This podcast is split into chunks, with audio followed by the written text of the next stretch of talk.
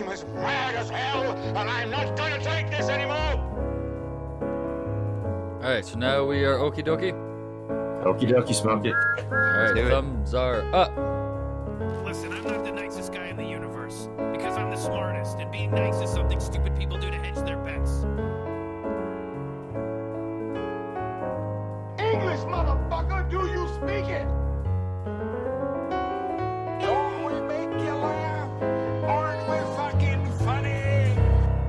Alrighty, and welcome back to another episode of Potentially Harmful. Hello, everybody. Um, So, What? Sounds like you got stung by a bee in Shut your up. tongue. ate a jar of peanut butter in preparation. my Absolutely. goddamn hosting voice, okay? so, uh, for this episode, we are joined by Captain Bullocks, who you might remember from our uh, DC special. And Yeah, good to be back. yes, and then we have a crotchety old man known as the Whirly. Thank you for having me, and in the spirit of the Snyder Cut, surrendering to my online capac- online harassment campaign to be platformed. It's not aimed at you, so shush. so to give a little uh, background information for how this all got started, um, Mr. Captain and I did the DC special episode, and a Mr. Old fun. Man he, over here got all crotchety up about it because he's like, "Here, DC, Zack Snyder, man." so then we decided, well, didn't decide. He yelled at me basically why I was wrong. We had a bit of a conversation, and that turned sort of into this where we wanted to fully discuss it Yes, So- a discussion. To give uh, actual. I didn't yell at you. I ranted into the void. Totally different. That's me. So to actually if you, if you self-identify as a void, okay, that's a different story. Yeah. Right. so if I scroll back to actually quote you as to why I raged internally, and I'm like, mm, I, I, I, I, I can't start here and now. We have to save it for a uh, grander stage. Or scheme. It like, gives you more time to think about it, right? Mhm. and, and what grander stage than a podcast that you know you record and then listen to you by yourself? Yeah. Okay. So I I made the comment of about Justice League. It's not a turd because his qu- uh, quotes for uh, Snyder, uh, Justice League was never finished nor released. Mhm. Worley then came back with, "I'll admit to not having watched the existing film." After Superman Watchmen, the 10 minutes I tried to give BVS in a hotel once, I came to came to peace quickly with I just hate Zack Snyder. I came back with Frelling Marvel fanboys always be hating on the OG DC greatness. and Worley came back with, but I love DC so that's the thing. He just does a really bad job of DC and has no understanding or appreciation of what makes DC comics distinct. I I ret- retorted with, Zack is great, dot dot dot, just not for everybody. He Uh, retorted yeah, with, he's- he's- Which you know, ahead. Yeah, yeah. incontrovertible statement. Zack, Zack. Well, Zack is great is controvertible, but just not for everybody. I mean, yeah. Rule number one of you know the world and you know established podcast law by Judge John Hodgman: people like what they like. Exactly. So know, in uh, Worley's final statement before I went, his final statement. He's got he's got lots more to say. I well he tell. does, but you went full Frankenstein. You put on the Ritz. Basically it, it's this final statement where I'm just like, "Hmm, nope, I gotta hold back. I can't. Mm. He says he, uh, for Zack Snyder, hates archetypal heroes and nobility in general. It's just all power fantasy and fetishization. And I was Ah. like, mm, nope, I, I, mm, I can't. Nope, I gotta stop. Mm, it hurts. So with that, the crotchety old man here has written down a page wor- worth of note fucking notes. Oh, yeah. 'cause It's- he it's- wanted to prepare. Sent me some videos to watch. I they were fucking horrible. I could barely get through them. Um, I then Some took of a them were nap. funny. What? Some of them were funny. Only the first ones were like serious. The rest were just jokes. Oh yeah, yeah, yeah. I only watched the uh, the, the first two. okay. You should watch the other ones. They're funny. Mm. And then in other preparations, I took a nap before this. Excellent preparation. Yep, sleep on it. Always sleep on it. Yep. Where I've just been mainlining Mountain Dew for three days. Oh, you know? jeez. What about the Cheetos? Oh yeah, ready? Yeah, fingers are filthy. nice. Orange dust everywhere. Orange So, uh, dust, white powder. hmm As you can tell by the uh, the episode of, the, of this title, we are debating uh, about Zack Snyder and his um, directorial uh, body Prowess, of work. uh, lack thereof. Eh, that's to, to be decided. That's what. Uh, yeah, that's two opposing sides, Mhm. right? Because Well, we no, I have. Go ahead. you know, I would say, you know, that is, you know, it's a debate to be had. But then I would also say there's the bigger debate that I think would be more interesting is is Zack Snyder a good director and a good direction for DC movies? What it comes down to is like, I mean, I can't tell you you don't like Zack Snyder. I cannot convince either of you that you don't like Zack Snyder. If you like mm-hmm. him, you like him. People like what they like. Plus, we're on Team Zack Snyder, and you're not. So yeah. Well, yeah, I mean, it's if if if, if you and you've seen all of his movies, you've clearly made the decision that this is a style and director that I enjoy. That's fine. I, you know, have enjoyed some of his movies. Okay, like I watched, you know, back in the day, Dawn of the Dead.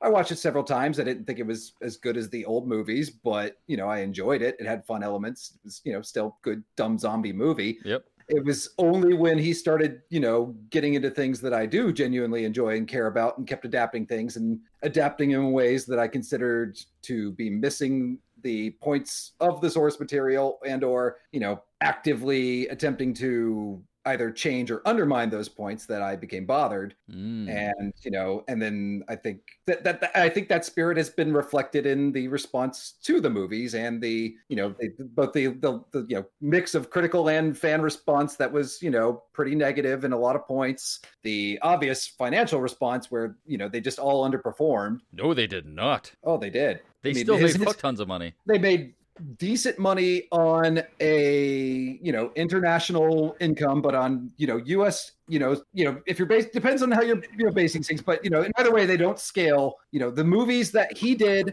have performed less well than the movies that came after his movies that departed from his decisions and style Okay. Yeah. know, yeah. it is- D- domestically, they didn't perform as they were projected to, but they still performed well. they, they made money but not marvel money and i think uh, You the can't, Warner you can't, you can't do Well, that though. And, and, and that's the thing. I'm not, and I'm not going to say that money is everything. That is not the sole, you know, way to judge art. That is not the sole way to, you know, judge what's, you know, good. But in terms of what more people want to see, I think it has been clearly demonstrated that critically they were, you know, a mixed bag at best. Financially, they were underwhelming. And creatively going forward, they've clearly decided to move on. And there's a good reason.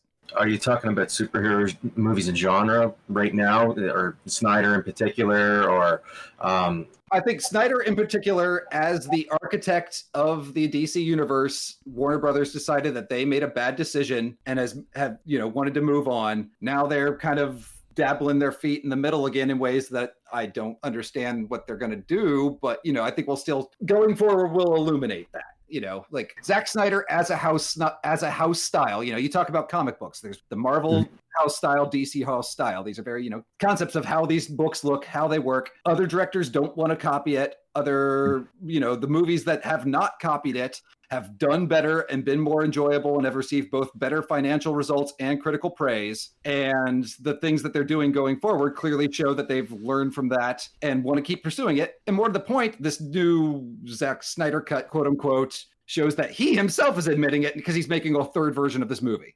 yeah, I, I know them doubling back on the movie and everything like that. It's a little distasteful in a way, but the thing is, I can appreciate uh, the original vision coming to because Joss Whedon, man, he, he trashed uh, the DC movie when he took over, man. And yeah, and, you know, and admittedly, you know, I didn't watch that movie, not, you know, not because you know it was just Zack Snyder. I mean, I was just done with Snyder, and then I didn't care to see Whedon's version of that either. I'm, I'm not definitely not here to. Ju- I'm definitely not here to defend, you know, the current day Joss Whedon. He's kind of a lazy piece of crap right now. Uh, he, he's an opportunist at this point, Yeah. right? Being a Well, script and that's like he's yeah. put in his work. He's made his name and Right, everything yeah. like that. Like certainly, people go to him, certainly- right? So yeah, he has a track record of great success. You know, Warner Brothers picking him up was their very lazy attempt to replicate the Marvel magic in a way that was, you know, yeah, square peg in a round hole. That was a mistake. You know, everything I've now done, you know, in prep for this is like, okay, yeah, it sounds like the movie that was Reese was barely Zack Snyder at all, outside of the bones of the universe that he architected. So yeah, I mean, that's you know, All right. I I would I would not I would not count that version of Justice League against him at all. But I would say that you know there's how many how many strikes do you need? Do you need three strikes to get it out, or is Warner Brothers allowed to cut bait after two? You know, Batman versus Superman had very middling response. I outright disliked it. A lot of people did. A lot of people said it was fine, and you know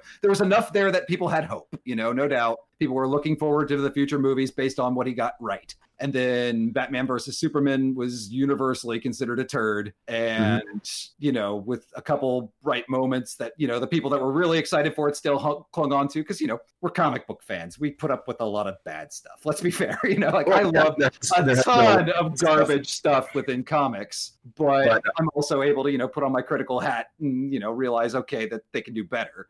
And Oh yeah, you can always do better and everything. In hindsight, it's always going to be 2020. But Half- Batman vs Superman, man, I'll tell you this: Mhm. it was studio meddling that messed that up. Because uh, I've watched both the original theatrical release and the director's cut. And the director's Mhm. cut, man, it just adds like maybe another 20, 25 minutes, maybe 15. I got to look at it.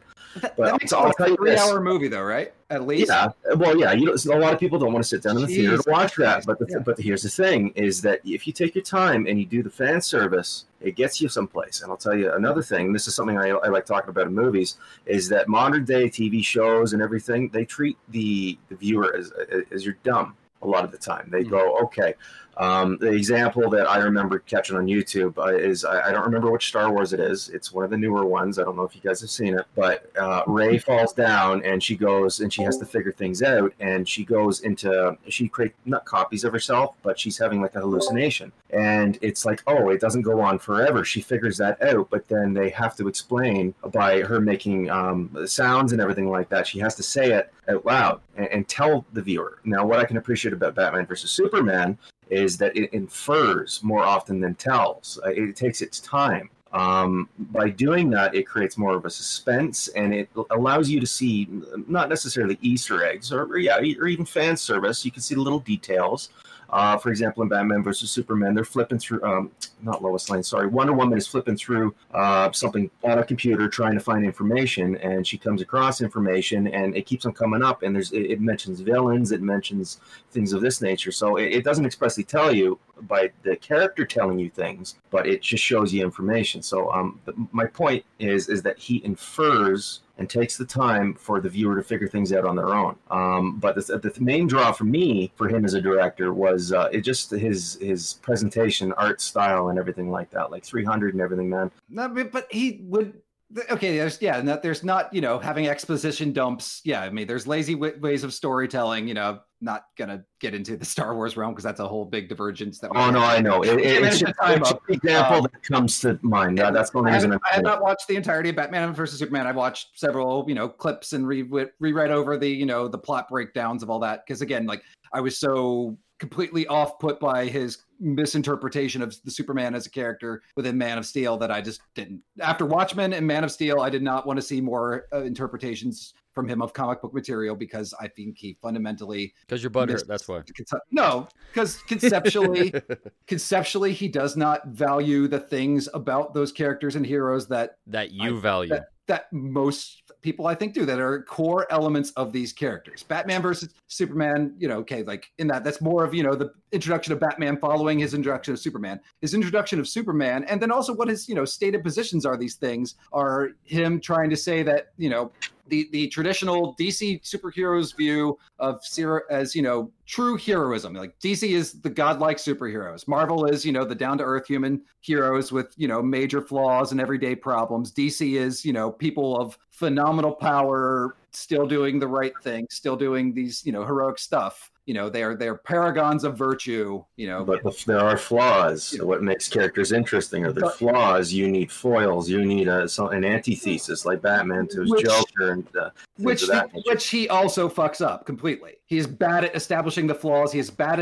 at establishing those contrasts. He does not appreciate the things about these characters that make them distinct from their their counterparts. You know, Superman has. Lex Luthor, Batman has the Joker. The way that they handle these things and the mirror elements are core parts of these, and then how Superman and Batman then mirror each other, also core parts of these dynamics. He throws it away. He doesn't get it right. You know, having And super I you know, he, he he abandoned like you know the whole thing in Batman versus Superman, like the, the core elements of how he sets up Superman. He has Pa Kent, you know, Pa Kent sucks. He, Pa Kent is the Ouch. Uncle Ben of the DC universe. He is a you know a wonderful human being that it brings an orphan into his home. Like there's all of these elements from the creators of you know diaspora, found family, lost family. These these stories, you know, so many classic stories like the man who has everything. Uh, I believe, or you know, like Super, Superman as an immigrant, Superman as somebody that has found a home, been brought in, like you know, Red Son. You know, this is a deconstruction of the Superman myth, the Superman Right, Red Son, right. where he was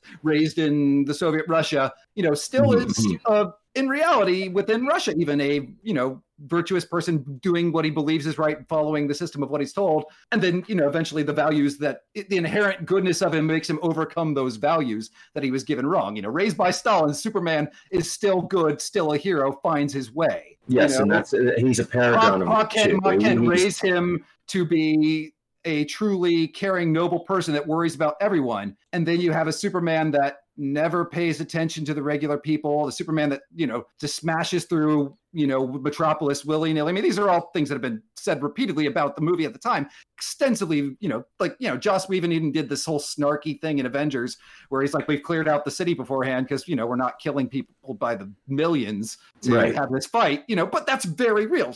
The Superman would take that fight elsewhere. He is worried about that stuff. He will take the beating. He will do whatever it takes to protect life. And he never gives a shit about regular people in those movies. Pa Kent's telling him, no, no, you should let the people on the bus die. That's just wildly mischaracterizing. And it, it, it undermines a core element of his character. And then and I, and I, I do and then, understand that. and then, they, so, and then, and all in a way to then set up a contrast to Batman v Superman of you know Batman sees him killing all these people, blowing up his buildings, and gets mad that this guy doesn't care. They set up Batman to be Lex Luthor when they already have Lex Luthor, and they just fuck him up instead. like that's that's the difference between Batman and Lex Luthor. Also, is that Batman cares. Batman has a similar orphan story, a you know that need for family, need for you know he's he's running up against the edge of darkness, but then pulled back by family, pulled back by people that care about him, by the fact that he had genuine love from his parents. You know everything I'm seeing from his interpretation of Batman doesn't have that either. Like he's you know he's he's a 50 year old man that you know wants to kick everybody's ass. He's murdering like mooks on the street. He's you know like he's he, he's borrowing the trappings of better creators of you know Alan Moore, Frank Miller, and then even then like stripping away their you know even Frank Miller is more optimistic and in favor of superheroism than this guy. Garth Ennis writes a wonderful you know issue of Hitman back in the day with like like Superman as the immigrant and you know like how you know he has he wrestles with failing people like and Garth Mhm. Ennis is the most cynical son of a bitch in the planet. Have you seen the boys? I mean like like Zack Snyder just fundamentally likes smashing toys together and big cool fighty scenes. It doesn't care about the empathy of these characters. I would more argue it's the studio, and I'll tell you why. Batman versus Superman, it's late into both of their careers in the comics, obviously, right? I don't know if you've seen the animated version of uh, this. I don't remember uh, the name of it, but essentially, the, the at the end of the comic, I'll tell you the comic. Batman pretty much fights Superman until he dies, and Superman goes, "Man, your Bruce, your heart is going to Oh, explode." that's Frank Miller's The Dark Knight, right? That's Frank right, Miller's The Dark Knight. Yeah. so yeah. the thing is, that's obviously late into the That's- career. he lifted all of the choreography from that scene, yeah, from The Dark Knight. Yeah. and the thing is, the thing, uh, like, I, I love Batman is next to the next guy. I love Superman. Um, uh, Superman is a good person deep down. Batman is not. Um, he does have his family values. Obviously, he cares deeply for his city because of the investment that his family's put in uh, over the years. Batman versus Superman, though, I, it, wasn't the right movie at the right time to pick. Um, it, I wanted to say it's more of a vehicle to get Ben Affleck further into the role. Um, I, he did a decent job with what he had. The writing, his parts, he's wrathful. He's a drunk. Batman in the comics, the original OG one, didn't drink. Mhm. And Christian Bale, you notice he's drinking at a party. He's got champagne in his hand. He walks away from the party when he go. I can't remember. It's before he goes into the panic room and um, the, the Oh yeah, I remember. I remember. Yeah, when. Anyways, he, he dumps out champagne, man. Mhm. He's laughing. He's he's got the mask of Bruce Wayne on. He's he's looking. Ah, laugh, laugh, laugh, What? laugh. Oh, look, look over there. Oh, look, the alcohol's gone. Mhm. But I'm going to pretend to be a drunk. He pretends to be, but uh, Ben Affleck's version, he's not. He's a drinker. So they they've they've taken two uh, two different characters and What, mashed them together. what evidence do you That's have to that on Warner Brothers? There's, there's no. Zack Snyder has very emphatically defended his choices for how Batman behaves and how Superman behaves, and those It's his- characteristics. it's his he, he, he, he that is his vision that is not warner brothers he is you know in the release of the um director's cut the dvds he there's a very notorious interview that he gives where you know i will even read the quotes here if you don't mind um he defends these characterizations of batman as you know the cynical old angry guy that kills people superman as you know it's more more of batman but you know this this idea that uh, he doesn't care about them being these heroic paragons you know um so Yes, uh, he's messing it up. That, that, for, furthering on my point that I was getting at there is Yeah. that he's taking two characters and mashed them together. He's he's brought Thomas Wayne into the effect and taken Bruce Wayne and combined them into one and another. Thomas Wayne's the type of guy. Hey, look, it's Harley Quinn. Hey, you just robbed the bank. Okay, you know what? I'm gonna grab you by the throat. What the hell are you gonna do, Batman? You won't survive the fall. He just drops her right off the side of a, a, of a 12 story building. She just splat dead, and then he just takes a swig out of his uh, his uh, gin bottle or whatever like that. Like that's Thomas Wayne. He, he's drunk. He's vindictive. He's uh, very much flawed. But the thing is, he still held the responsibility uh, protecting the city. That type of thing. Wait, this, uh, I- this is the flat from Flashpoint. What is that from? I don't. That's from Flashpoint. Yeah, that variation. That's that example. That That- that- example. that- I think Flash was Flashpoint out before that movie. I don't even Yes. was it okay. But in either case, like, but that's not. I mean, he could be borrowing elements, but that's not. Well, what he's you- borrowing elements. That, that- there's influencing, and the Well- thing is, well- they, they look at a bunch of comics and they go, "Okay, Well, those which one's the elements. most?" Sorry, sorry, I'm interrupting. Sorry. Okay. No, no, uh, you, you, The you have a point. I, I don't, I don't want you, I don't want you to lose the point. Go, go ahead, go Yeah, ahead. the, the elements are incongruent with both the universe that you know he has and the universe and the universe he sets up. You can't have Batman going around killing regular jackasses on the street, you know, run shooting guns like you know he's he's through that movie he's using guns, he's killing people, he's marking people to die in prison like a Batman that doesn't care about life, that then doesn't go and kill the Joker, doesn't go and kill Lex Luthor. It's it's it's inconsistent within its own world. It doesn't make sense to have him be that. And then he flips the switch at the end of the movie, like the the infamous and god awful Martha thing. Like, oh, that, oh, that I've changed. I've changed my tune and completely turned around because we have the same mom. Not because we have, you know, a deep, lifelong, you know, better story of, you know, being orphans, of looking for family, looking for these corrections, protecting people based on the horrible things that happened to us. No, just my mom. Like it was a superficial, terrible thing. And he flips the switch both within Batman versus Superman and even worse, apparently within Justice League. Which I mean, again, we can't hold all of Justice League against him. We did, I will, you know, 100% concede that that movie that is released is not his version of the movie. But you know, Occam's razor. There's certain things we can assume based on the development of that movie and what happened to be true. You know, there are no not reliable narrators between Snyder and Warner Brothers. Both of them are giving a hindsight version of the story. You know, like Warner Brothers had completely lost faith in him. You know, his daughter dying, absolutely god awful tragedy. You know, like definitely that could very well have been impacting his ability to get what he wanted done on that movie. You know, who the hell knows what he had done? But, you know, his claim that there was an existing cut of the movie that, you know, was his vision was the thing that set this up, right? Everybody agrees to that?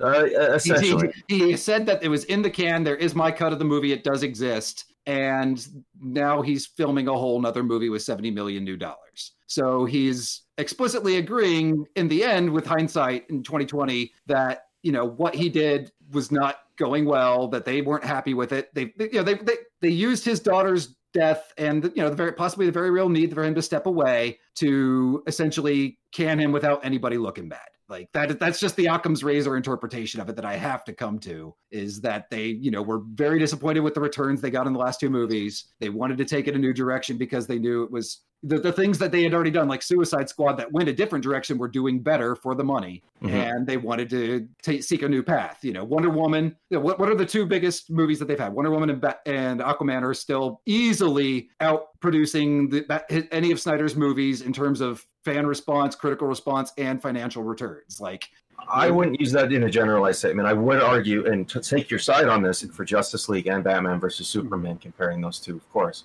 Mhm. Um, those movies, Aquaman and uh, Wonder Woman, the reason that they were so successful is because the level it, they take their time again showing you the characters. That those characters haven't been fully explored outside of uh, cartoons or outside of um, the live action '70s show or '60s show, whatever it was. Well, and because those movies were fun. they were, but Batman versus Superman were- and, and Man of Steel are not fun. Man of Steel is a like they're like his his Superman Henry Cavill is a fucking charisma machine. Have you seen him in anything that is not a Zack Snyder movie? He's great. Like the Man from Oh, he's Uncle is great. The Witcher is great. Oh, He was the best part of that- the best part of that Mission Impossible movie that was otherwise not great. Um, Henry Cavill is really good, and he makes him just completely flat. Like I don't, I don't know with Ben Affleck. Like you know, obviously Ben Affleck's going through shit. I mean, he, he could be great. He could be a great director. Who knows? Like if he had gotten to do his own Batman movie, maybe that could have turned his interpretation of Batman around. But like certainly, like he he was not happy. I don't,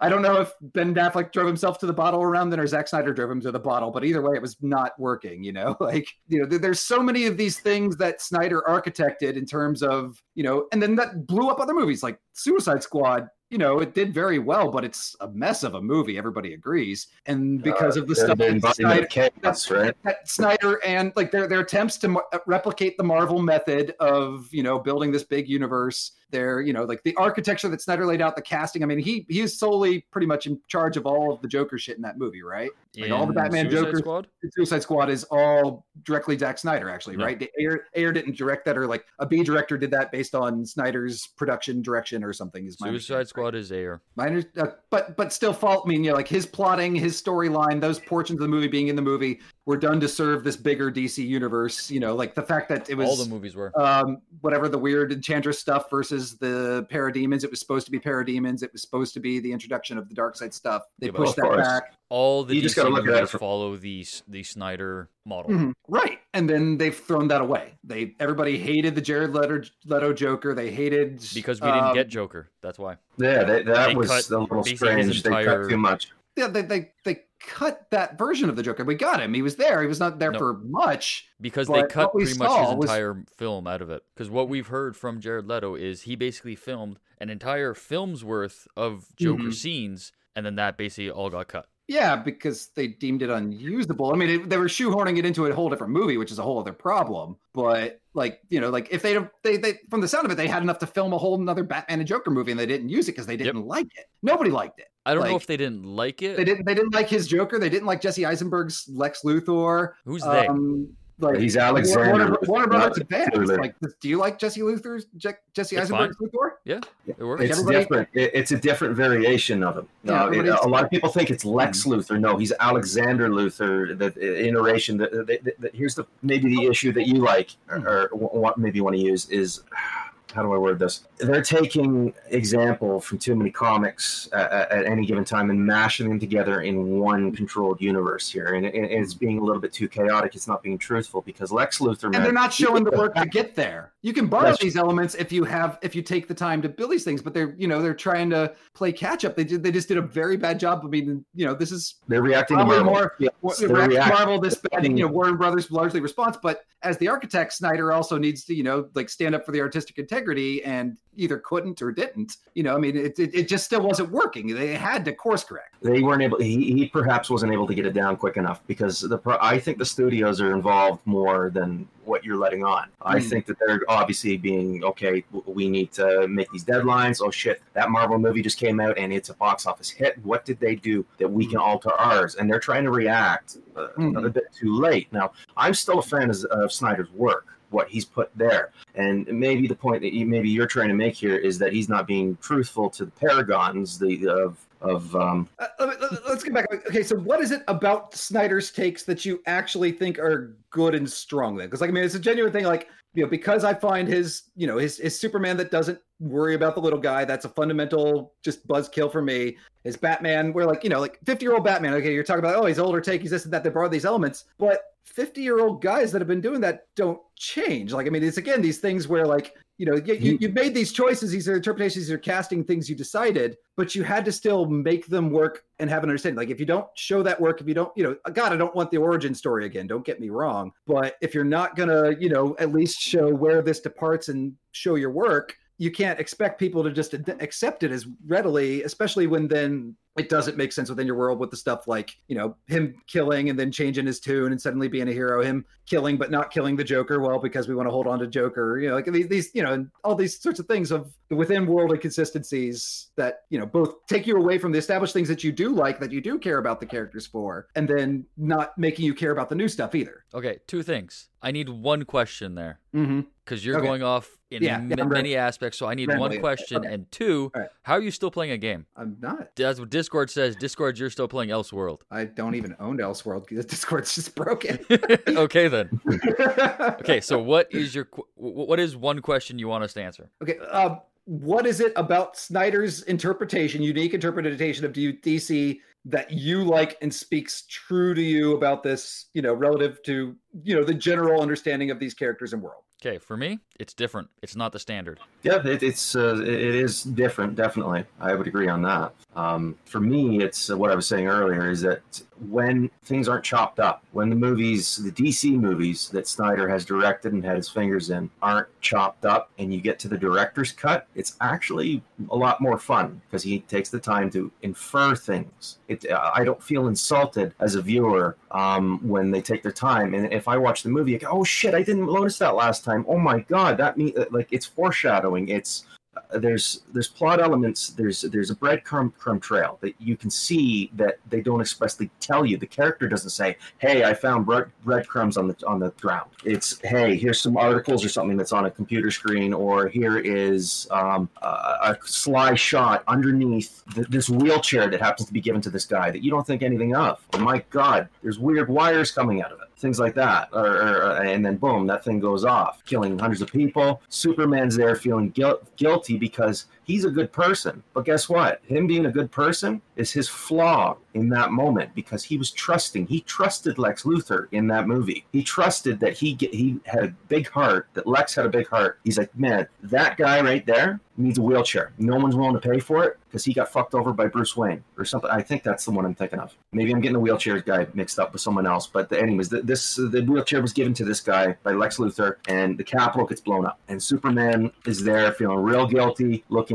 like a god and everyone else is like oh my god superman was there. Did he do it? Did he make this explosion? Like there's a, a split second to make you kind of think that. Well, it wasn't just that. It was also the why But- didn't he do anything to stop it? Th- that's right because he's a good person. That's his flaw. But that's the thing, though. If he was a good person and if he was the Superman that people know and have loved, he would have been there. He's always out there But he's not fights. though. This is still quote unquote his origin story, so he's not the Superman that everyone knows because this is him starting out. He doesn't His- have a past yet. That's that's Batman's origin story. That's not Superman's origin story. What are you talking Or- about? Superman's origin Man of story Steel? is uh, Superman's. If you, I mean, that's the thing. Okay, like different for its own sake. Well, then why don't you just want this to money and these efforts to go to something new? Watch a new superhero. Watch a new movie. Like I don't, there, I don't understand the need to take something that works and break it down. Like deconstruction to examine it is one thing. Breaking it just to make it different is not interesting to me. That's not. I mean, like if you if you want to, you know, go take that in a different way, have the you know Superman that's brutal or you know that He's is, not you know- brutal. He's not. Well, it's, I'm not Why? Because he killed one man? because he killed one man and let thousands of others die recklessly. I mean, it's it's Because you It's can't save everyone. you can't save everyone, but you can at least Try? give a crap about people. You can clean up afterwards. You can, Which is he- why he- he was fighting in the first place. So there wasn't he- more but death. He, he never talks to any of the regular people in the movie. He never interacts with them. Like he, you know, like the whole save the cat thing. Like from the you Oh. watch that at least much. It's an it's it's an old trope. It's obnoxious, but it is oh. It is tr- it is an essential element of Superman's character. It really, really is. Is that he, you know, he'll talk to anybody, he'll meet with everybody, he'll meet like Okay, yeah. he- he cares to his core that that pure corny truly He's a Boy Scout. Empath, He's a empathetic Boy Scout right? as a That- fucking that- cop on the beat where he has to interact but with every Dave, Dave's here saying is time. Dave's here saying that that's his weakness that he cares he's a good person, and you're the same token saying, "Oh, he's not there yet. He doesn't care yet." No, he does. That is is essential truth. You can't have that. Like you know, your two arguments are going both ways there. I mean, you don't have to have the same interpretation, obviously, but to me, like th- th- that's the that's the heart of the lack of reconciliation. You know, Superman, what I'm Superman has been raised by his parents to care. And to do every you know it is it is he is this he has the spider-man ethos on a greater scale. You know he has the greatest power and the greatest responsibility and that's what kills him. Not you know like he always cared. There was never a point where he didn't care where batman you know he he always you know was he cared. He wanted to make sure that he- he- he's dark he's vengeful but he wants to make sure that doesn't happen to anybody else again and he wants what's taken to him be brought to him like again you know like you know by i'm not saying that you had to get into the robins and all the batman family stuff in one movie but like again there's these things of like how do these guys meet up? How do they become friends in a way that makes sense? There has to be some commonality between them and there's not because you know that dynamic is the heart of the justice league the heart of these you know 100 practically 100 year old characters now like when uh, 80 80 set 90 years old like i mean it's if you're gonna undermine that you have to have a take that examines this existing core or just make a new movie. Do do you know like alan moore he did this. Alan moore you know he alan moore likes superman like i mean like and that's the thing like snyder's in his quotes you know he's talking about how you know oh my batman killer guy. Oh you hate these things. Oh this pisses you off. You know grow the fuck up. You know my this is this is you know oh yeah you like this and that. But you know even alan moore did this. That's why he made watchmen. No that's not why alan moore made watchmen. Alan moore made watchmen to examine you know a wide variety of other things. You know when alan moore wants to tell a superman story about them being kind and good he does. That's why we have the man who has everything. You know we have the best examination of superman and his search for family that's ever been put to the page like Alan Moore doesn't feel this about Superman. He can just look at it through different lenses. You know, don't you can't turn Superman. You know, if Alan Moore had wanted to, you know, when Alan Moore wanted to make Watchmen, the original plan was to do it with the old Charlton characters, Blue Beetle, Captain Atom, um, and the Question. Those, you know, were were uh, Night Owl, uh, Doctor Midnight, Manhattan, and Rorschach. He, you know, he he transcribed them to these new characters because you know they didn't want to take those established versions of those characters and make them untrue to themselves. So he did a you know pastiche of them and then told a new story in a world that was more realistic. Like, do that if that's what you want to do. Don't be the architect of something that people care about for a very different reason, for very good reasons. I'll tell you this. Um, I, I think that in in Justice League, have you? Uh, sorry, uh, you said you didn't watch all of Batman versus Superman. Have I, you seen Uh, I've, I've watched several. I've watched a good portion of Batman versus Superman with clips and stuff now, and I've watched none of Justice League because I think you know, based on everybody's experience, it's a miserable thing, and it doesn't actually apply to what Snyder wanted. So what does it matter? You know, Oh, well, I think that was them. uh, I, I guess it would be good it's of WB, but yeah, from what I from what I've read of, I watched you know several reviews and analyses of that to you know talk about how yeah, I mean it just is a complete mess where nobody knows what the fuck they're doing. Um, I know I'm trying to convince you here or discuss this. Um, be careful taking on other people's opinion when you're watching things. right. Well, yeah. Um, I mean, for what, what I what I wanted to say originally about the in Batman versus Superman, the courtroom bomb explosion scene, he, he is too trusting. That's why I wanted to say that that's his flaw. I was meaning that's not his general flaw. Obviously, him being a good person is inherently good. In this scene, he, he's a little bit too reserved. He doesn't. He's not on his guard, and because he's not on his guard, he's not vigilant. Is the word I would use. Um, he because he's worried because he's a good person outside. There's huge protests going on because Superman's going to the Capitol to be like, okay, I'm an American citizen. I want to do my duty. I'm a citizen. He's not a civilian. He's a citizen and he wants to do his duty. He's a Boy Scout, right? He wants to follow the rule, rules. So when he gets there, everyone outside is saying, Superman's an alien. Superman, uh, we don't need another invasion. We don't need this. And when he goes in there, he he's he's not stunned. He's he's hurt. He's like, Mhm. people are turning against me. But the thing is, I still inherently need to do good. So I'm going to go in here and I'm going to talk like a politician, and not like a politician, but go through the process. And Mhm. hey, look, this guy happens to be here with the wheelchair. I'm not going to use my vision in order to uh, completely inspect it. I, it might be lead lined. I don't remember. I have to watch uh, that part of the movie again. But he's too trusting. And then the explosion goes off, and hundreds of people get killed in the Capitol building. It shocks the nation, obviously. He comes out looking a little bit demonic out of that mm. flame and everything like that because he he's he's hurt. He's he's he's damaged in, in this instance. His psyche's damaged. His confidence is damaged because he wasn't able to pursue what he needed to.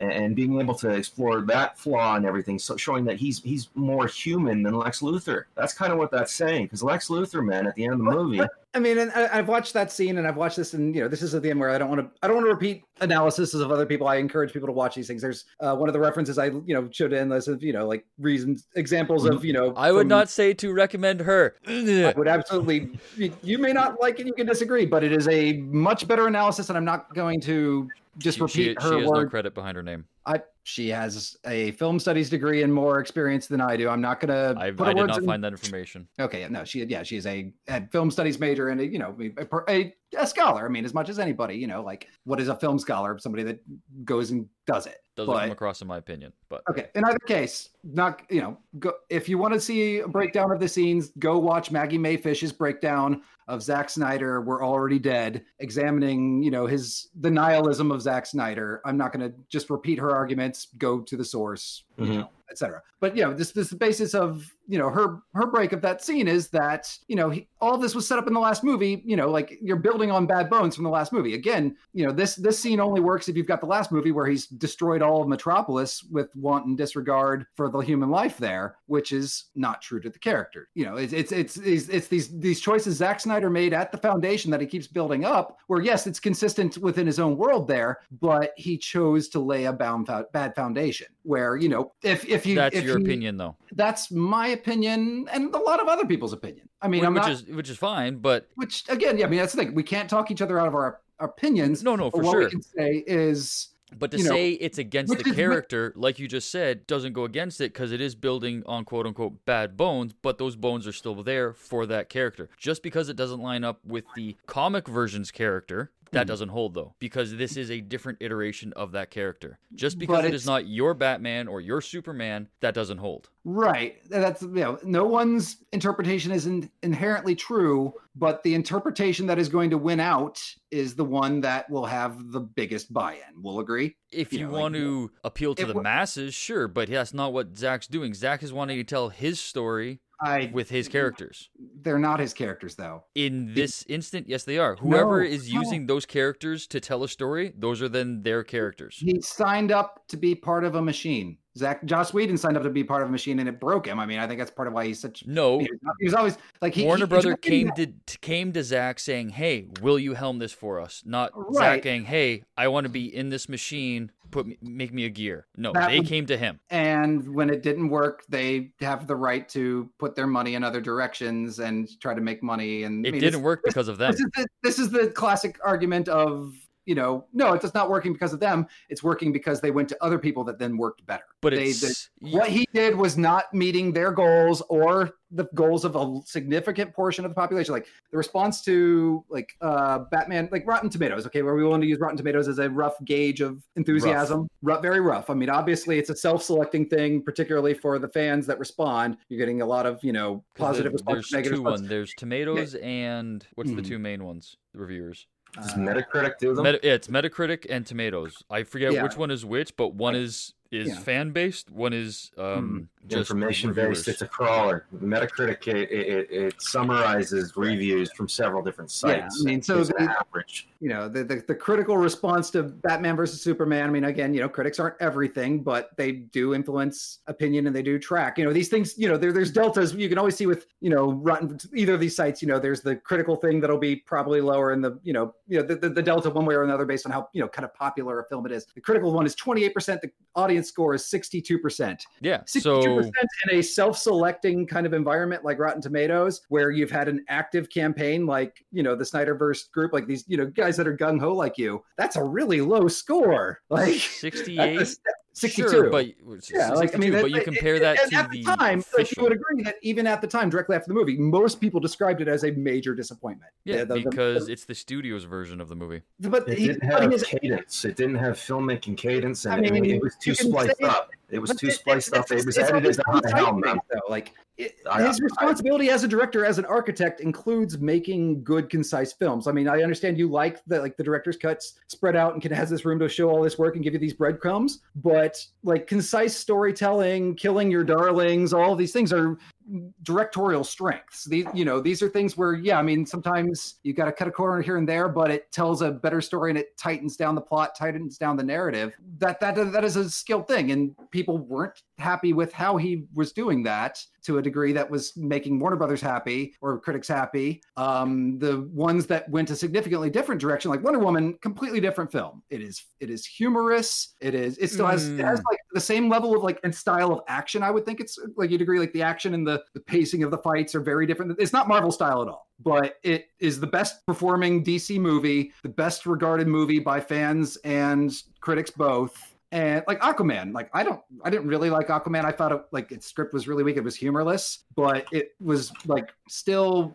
more interesting, had a better pace, more visually exciting to me than a lot of what I've seen of the Snyder stuff. Um, like Shazam, whole major departure, did really well, really well received. People love Shazam because it's they're they're telling different. They've they've realized like we don't have to tie ourselves to this one singular vision. Our other directors, our other you know casting, the people that were working with us to make this bigger aren't wanting to follow that direction. These new things that we're doing are working. Let's do it. But that's again the studio because they chose to say, "Hey, we want your vision for this Mm-hmm. entire universe." I'll tell you something about Marvel movies and all those movies that you just listed. Mhm. You just mentioned laughs.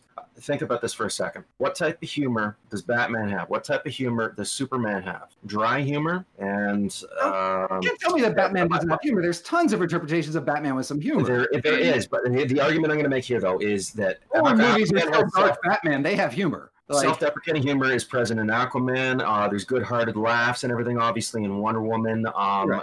uh, That's I'm not saying every movie should be Thor what the studios Ragnarok. I mean, yeah, like I don't want of them are everyone to be a a little bit. Yeah. The studios are copying because the thing is the, the the just because of the box office hit, it's not getting into the, the different creations of of Zack's Well, vision of not these a characters copy. and everything. Shazam's not a copy. Shazam's pacing is completely I'm different.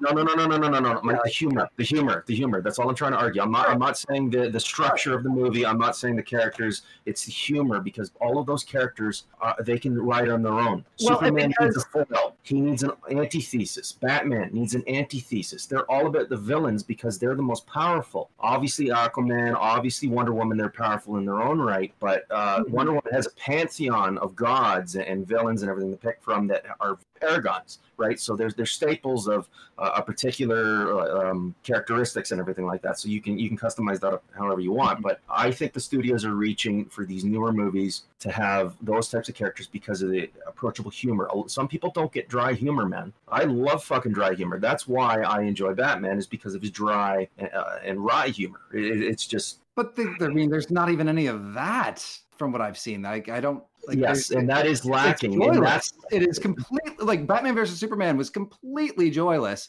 Superman can be very funny. I mean, there's there's there's no reason like you know, All right, there's hold no on, reason. hold- to- hold on. I'm not saying it has to be a, a comedy outright. Absolutely not. But you you just you got to have It's some moments of levity for breaking tension. You got to have the these are And- and humanizing all got elements. He stripped so many humanizing elements away from him that you know he can't even crack a joke. And Henry Cavill's funny again. Like Henry Cavill is a very good emoting comedic actor. Like you don't have to make it constant. Like it could just be those little right like uh, eyebrow shit that he does. He's killer at it, and they well, don't have it. Like I've Uh, been in the room with Jason. Momoa. Jason Momoa is just a cuddly bear of charisma. Like Oh, oh, my god! absolutely. And and that movie had not a single thing to make him like a not a la- there's not a laugh line in Aquaman. There's nothing that's funny in that script. Like it's it's an okay script and like really cool action movie. It's visually really great, but like it just It's they're, the delivery, like Robert Downey Jr. He's able to get the humor and everything in because Right, he's right. approachable, Like, he's they're- they're- they're they're going for these guys where they're they're bringing in this talent and then not using their strengths. But it's Zack Snyder's interpretation is just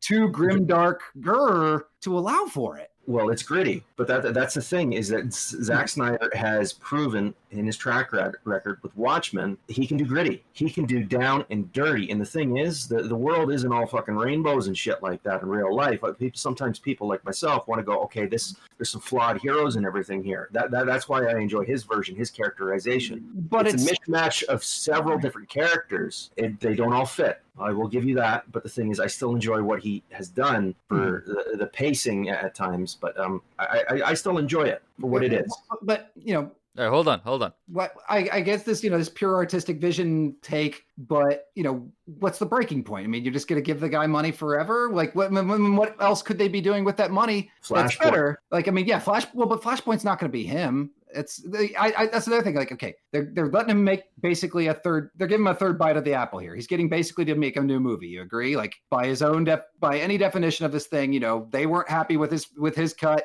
nobody was happy with their cut. Like this third movie is a whole new movie because they're filming new shit to try to find a consensus cut. Like that's what's happening. This would never happen in a world where there wasn't, you know, everything else in the planet shut down and they could take the time and they had, you know, the the, the stars have aligned and hey, we'll give a stab at this. But But at the same you also time, like give AT&T any director the opportunity to go back to their Mhm. movie saying, "Hey, here's some more money. Do you want to redo it some more and make it better?" They'll go, "Yeah." But he said he had it. Like he said it was like that. That was the Yeah, the no, he thing. said he had his cut, yeah, which is and fine. was- and then he said, "Okay, I need some money." HBO's like, And- "Okay, uh, let's work out a budget. Okay, thirty million dollars is what you need to finish it. Done. Mm-hmm. This the seventy now he, that that, he, that he's going for is because he's Mhm. adding on top of it. So that's an extra forty million. Right, right, and then that's where- thirty million. That's where he's saying, and admit it, then that's where the unreliable narrators come in. no, You know, he said that it was done, but no, okay, I can do this better. Uh, he's he's looking like I just said, any director will do that. You, you, you come back saying, "Hey," because because every movie is, is is crunch. But So you're to defending come- the last two movies based on this vision of him as an auteur when he's self-admitting that that vision was flawed. This is an implicit admission that what he did was not working for enough people. It wasn't because of the level of structure and the time that needed to be not what I'm taken. Because every, the audience, He had there were two It's and a half hour movies, man. I mean, like, Yeah. yes, give him three hours instead of two and a half hours.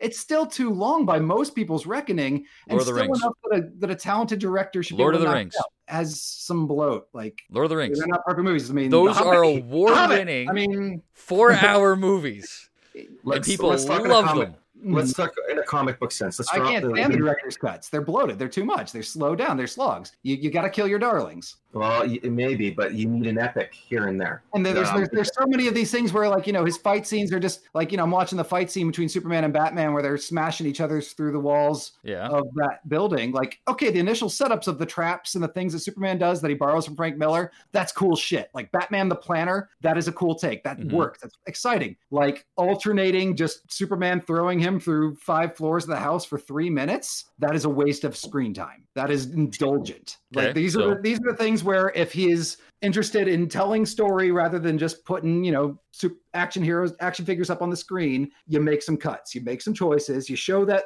one or two walls and you move on like there's these things like you know like he, he can't claim that it, he had his, his his version done and that you know like you want to see my vision push for it and then create a third vision like it's it's it's okay to say that we want the third vision to reconcile this but No, I'm not saying I want the third version. I want the original. We're not going to get that, mm-hmm. so I can't argue that Right. the original is going to be good or was good or was better because I'll never see it. I'm going to get the third. mhm. Now, to go back, because you keep going on, um, Wonder Woman, you want to praise that movie. It's still a Snyder movie. absolutely not Yes, it That- is. no no, Executively no. produced by Snyder and Director- co-written director by Snyder. on movies. That that is wildly, if you know, no. Patty Jenkins gets the credit for that movie. The women, Hands down, yes, movie, but it's that- still a that movie's Snyder the first movie. Movie to have good characterization, good acting, good motivation. I mean, there's there's some problems with it. I'm not saying it's a perfect movie. The Oh, neither act- do I. But the first to me, it's not a Wonder Woman movie. Oh no, it's a great Wonder movie. No, No, it establishes Diana why she's there, why she wants to get out in the world, why she cares. It gives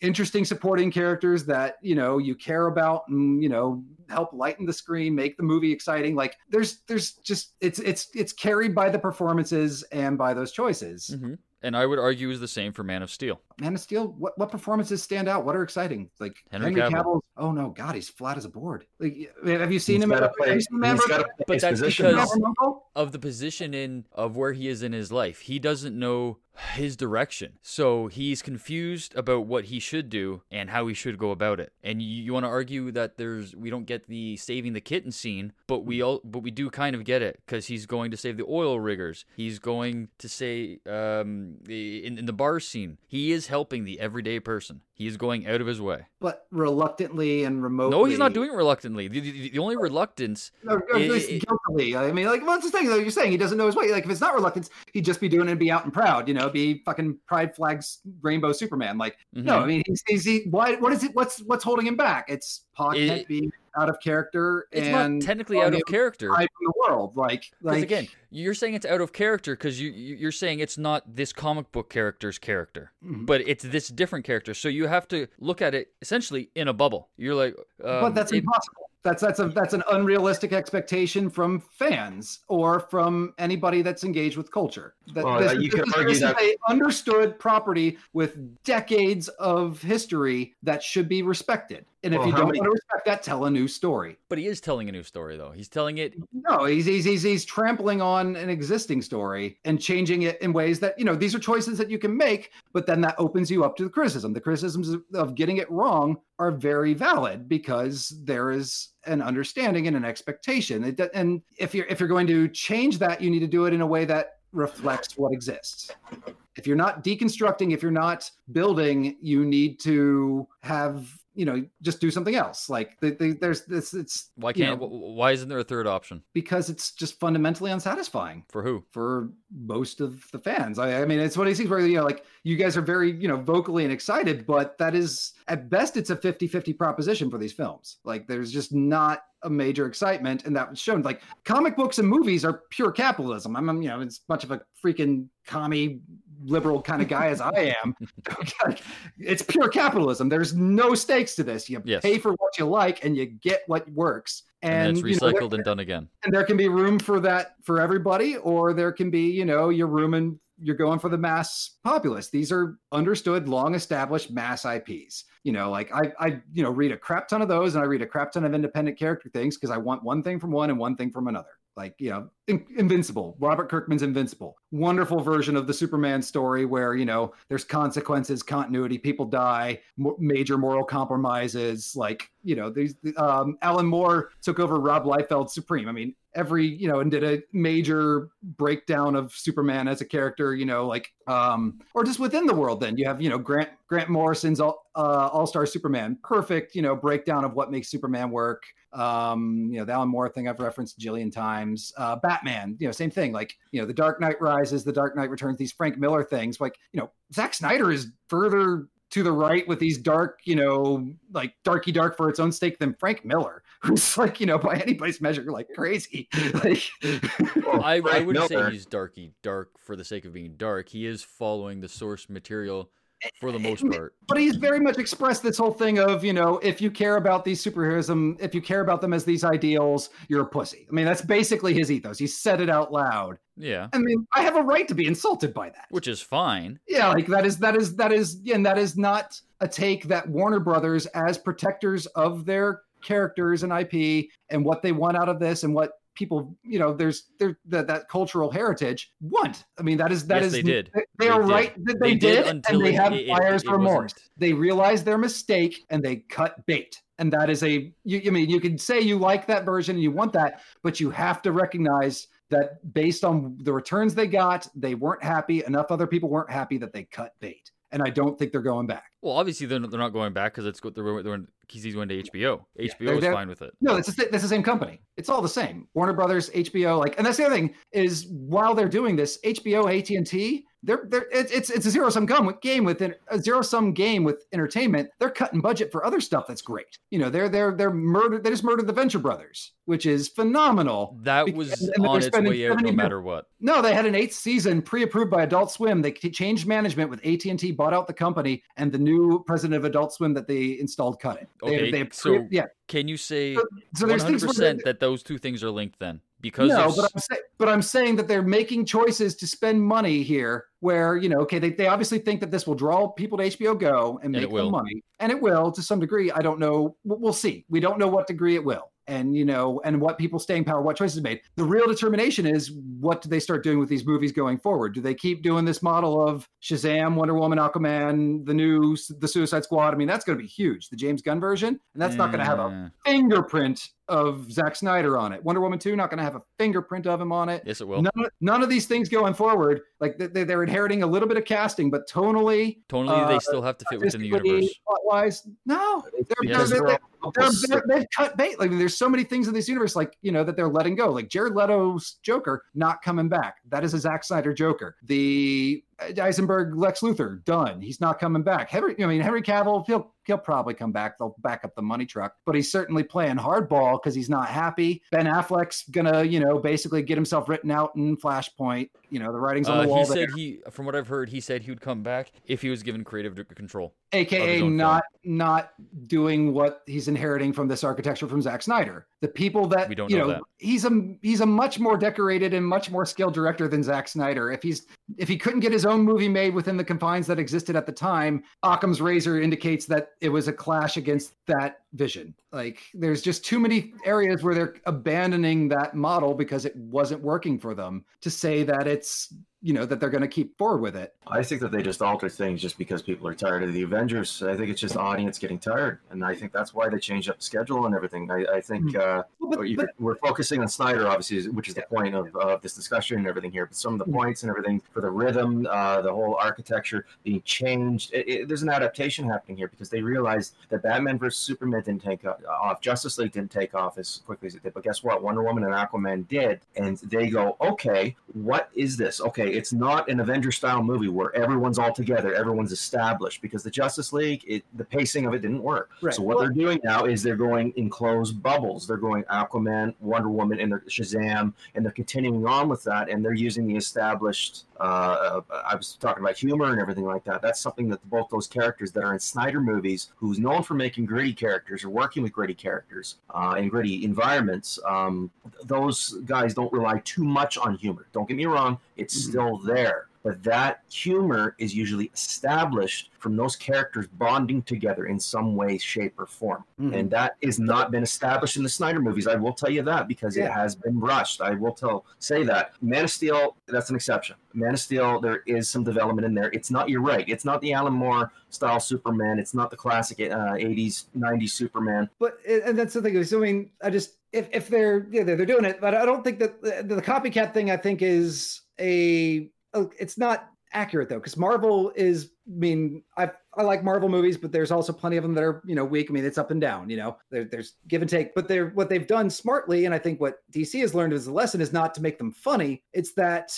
to give them make them make them genre films give them unique takes let each character tell a different type of story and I think that's where you know, like th- th- this idea that okay, they, they've they've abandoned it. Like they they were course correcting after every stage of the game. You know, like back the Man of Steel, they were it was weak. It was not a good start. You know, they you, you compare They it were to fine with it though. They, they, they were given the after it. keys of the kingdom that they but they were nervous they, they were they, they, they- you know batman superman all of these elements were so much stronger than anything in the marvel universe coming in because the only character marvel had on par with either batman wonder woman or superman in the cultural space at that point is spider-man like that's like you know captain america iron man people knew the words but they didn't know about the characters as like a universal non-geek thing like they dc should have had a head start and when they couldn't even catch up that scared the shit out of them DC and, ha- you know- has always had it rough in the movie department. They, they, they've they've always stumbled to get started. Right, and then yeah, and then and so again, like nobody's defending Warner Brothers here. I want to be clear, like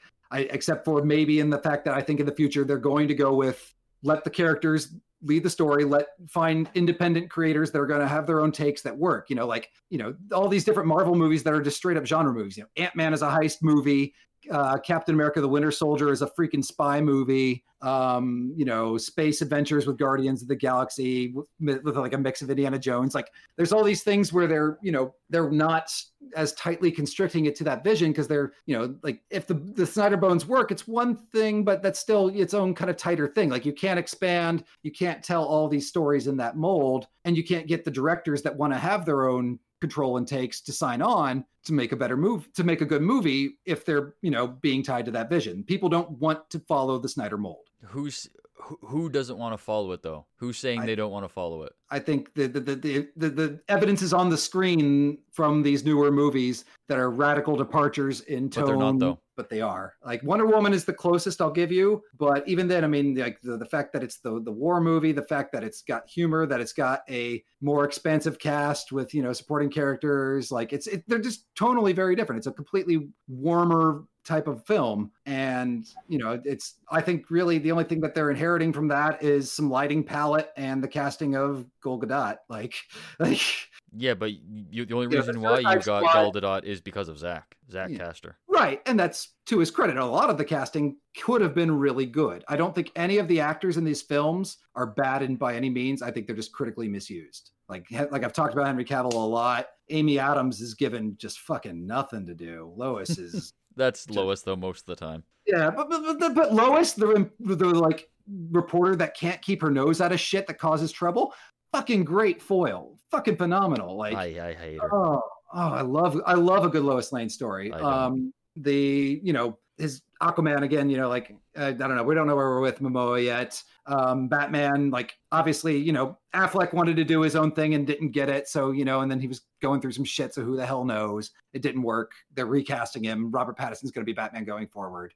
Like N- yes and no, because that's again in a, in a different universe. it's speculative, but I'm I'm staking my hat that Flashpoint is a crisis recreation, and they streamline it and write them out. Well, Like, yeah, I- they, I'll they, they basically already said that yeah. it's, it's going to be a reset. Right. Mhm. And so, you know, these things of, you know, there's there's so many people that aren't happy. Like the um Ezra Miller, everybody is just like, what the hell are they doing with him here? You know, like I mean, guess that's uh, probably more on Whedon, you know, but again, you know, like th- th- they've got really good people there and they're just nobody's happy with what they the actors aren't happy, the fans aren't happy with so much of what they're ended at when it should have been easier to do if you had set it up right from the start, I think. I think it was set up fine. I don't think there was enough. so where- where- where- where does- you give Snyder no responsibility for where we are then. Where where did Snyder go wrong? What did like you know he, he can't be blameless. What do you I'm think? I'm not saying he's blameless okay, or that he doesn't have his yeah. faults. Where where where where did he go wrong that you think he could course correct to where it would deserve more of what he's done?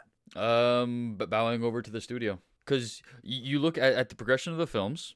Man of Steel is essentially untouched, and it is the least talked about or critiqued movie out of them. Mhm. And then going The forward, pa- it's well paced, very well paced. and then going forward, it's a wet there's fart. more and more studio involvement and each time they get more involved the film gets worse so they try and course correct again then it get then they get more involved and it gets worse again Mhm. so you let the the director do what they want not just zach but in any movie you focus on what on what the the creator wants to create and the story they want to tell and you leave that alone Yep. first But and they, foremost they, they have to earn it, or they have to go do their own thing. Like I mean, if Zack can't well work with the if, if- a if you want to say they want to earn it he technically like- earned it with man of steel When has, when has Zack Snyder told his own story yet? Like, okay, like Sucker Punch is the only movie he's told that is an original property, right? I And that's believe his so first yes movie. Yeah, and that's the first movie, you know, with again, you know, like nobody, nobody's saying it's great shakes, nobody's saying it's representative of him. It's, you know, it's a visually interesting movie, but it's, you know, what it is, what it is. and even then it's not ori- orig- original either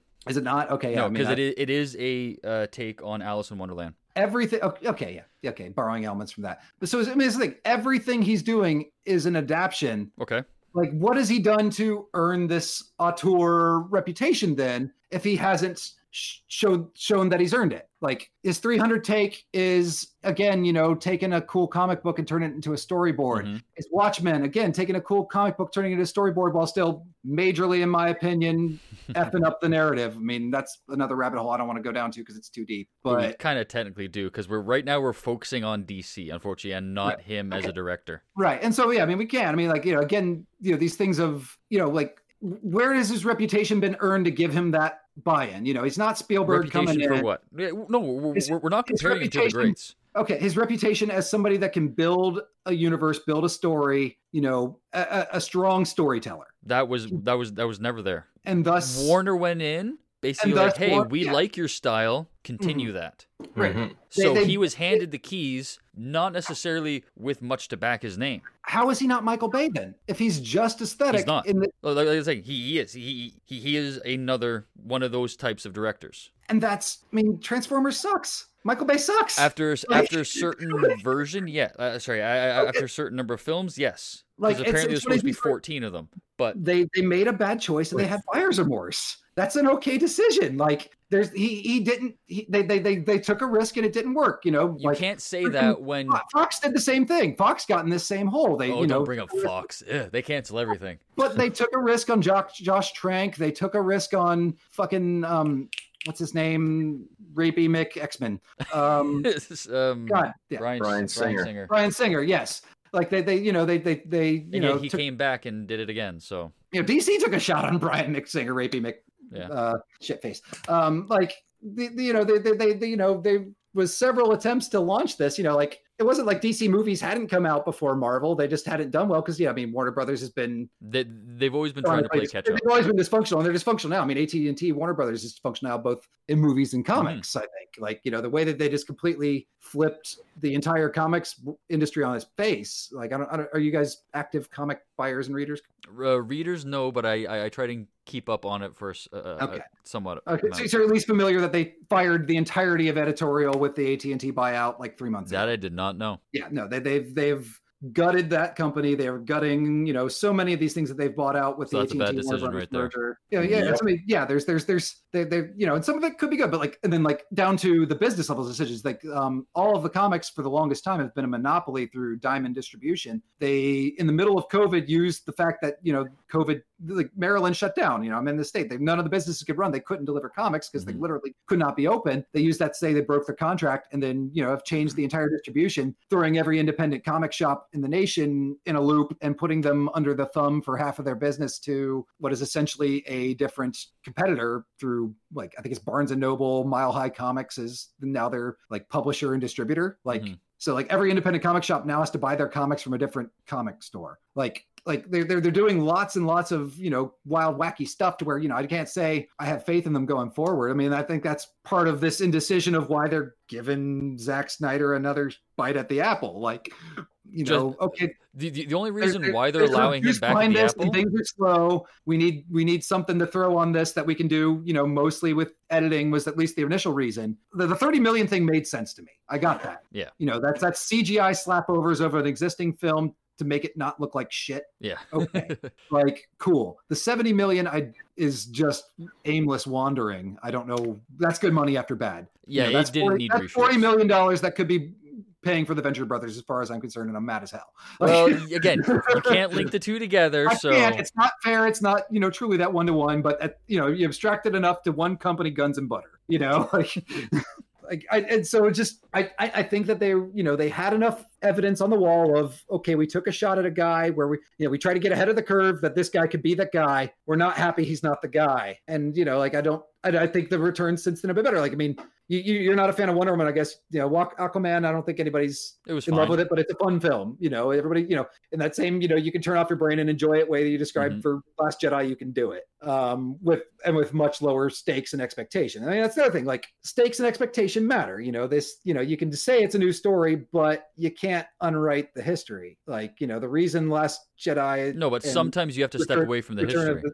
of Rise of the Skywalker such disappointments is because you know one way or another they didn't find a coherent through line that stayed true to the world. Did, did, let me ask you this: Did you like the Christopher Nolan Batman films? Love them. Okay. Um, and that is and that is what, about Robin? what about Robin? That's not true. What about Robin at the end of the movie? That's not true. but oh, it's found- a nice homage, though, man. So you got to take it as it is. It's an it's a contained Well, and it's not story, that they and didn't it's an have, homage. that they didn't have Robin, but they found other ways to work in that those elements of heart to Batman Also, where's. Like, where's the joy know, in those fucking movies? Michael Caine did overtime to humanize Bruce, keep him centered. They had that human center of he was loved that you know despite all these things that made him dark that made him you know want to go across the line that pulled him back and he didn't do it superman killing zod is batman killing the joker at the end of you know, I mean, killing the racial the Ra's al Ghul thing was already toeing the line, but then like it's one of these things up again. You know, like you can't have him going around shooting people, snacking necks of mooks, and not killing these bat the big bads. And you can't like they, they, they kept that heart intact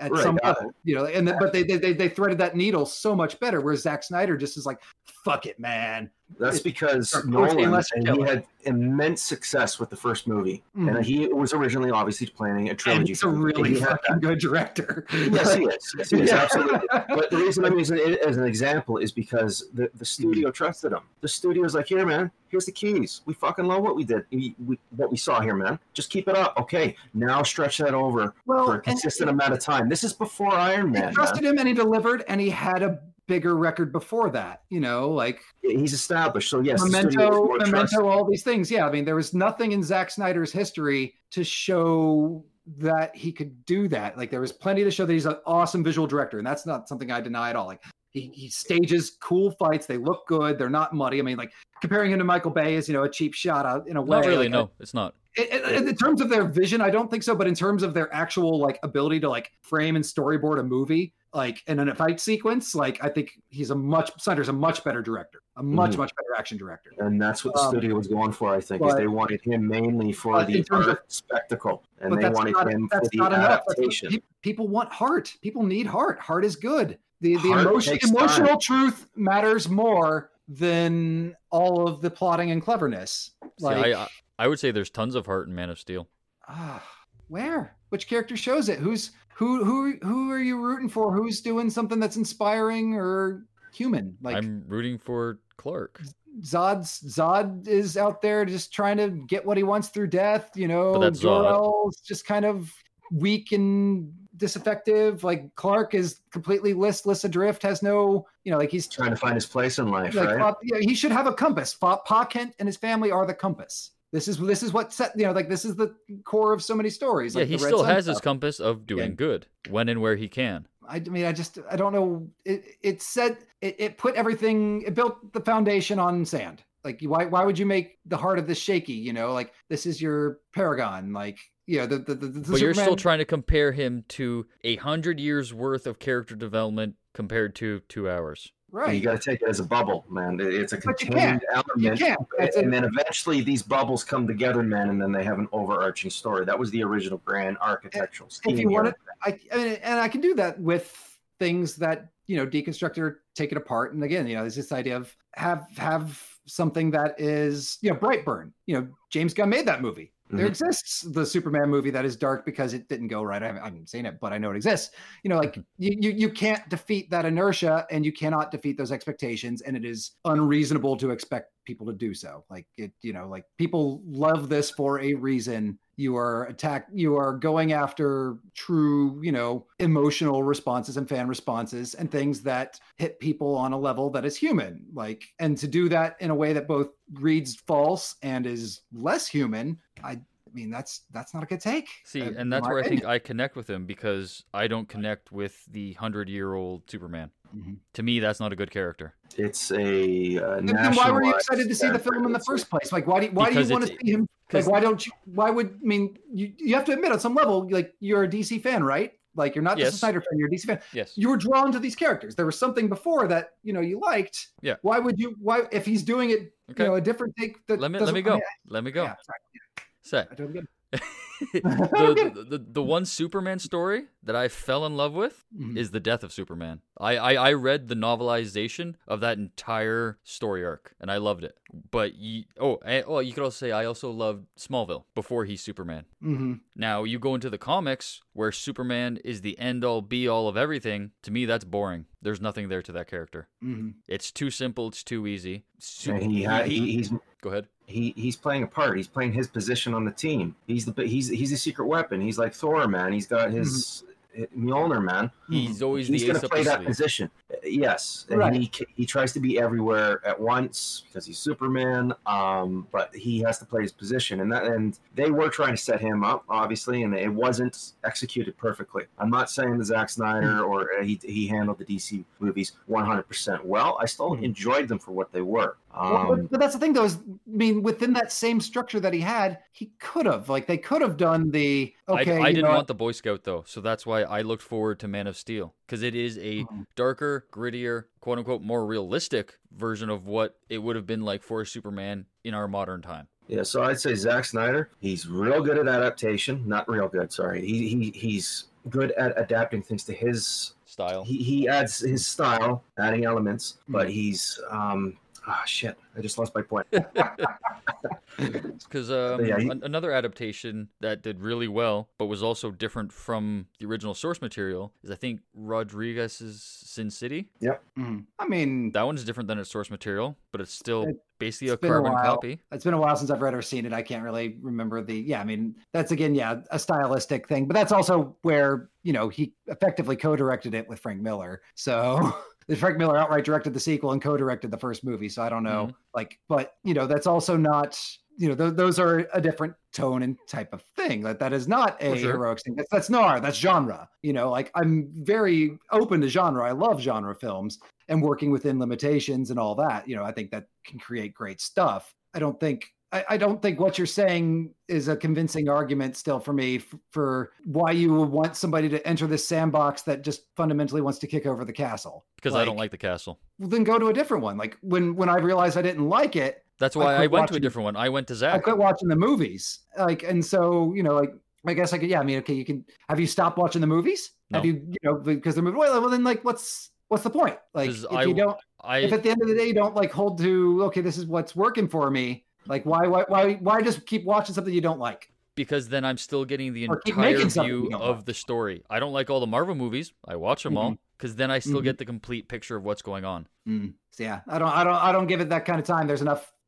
things competing, competing for my world that if you know, I don't think I will like it, or if the reviews, you know, like if if by all sounds this is something that's not going to work for me, okay, well I got other shit I can watch. You know, like I guess yeah, And also, for what I'm hearing is basically Hmm. you, for the most part, you don't like Zack in DC, which is fine. What about his other I- works? I, I don't like Zack in DC, and I don't like him in Romero, and I haven't like I haven't I got to watch the Owl movie. I found it on Hulu, but I haven't had Mhm. a chance to watch it yet.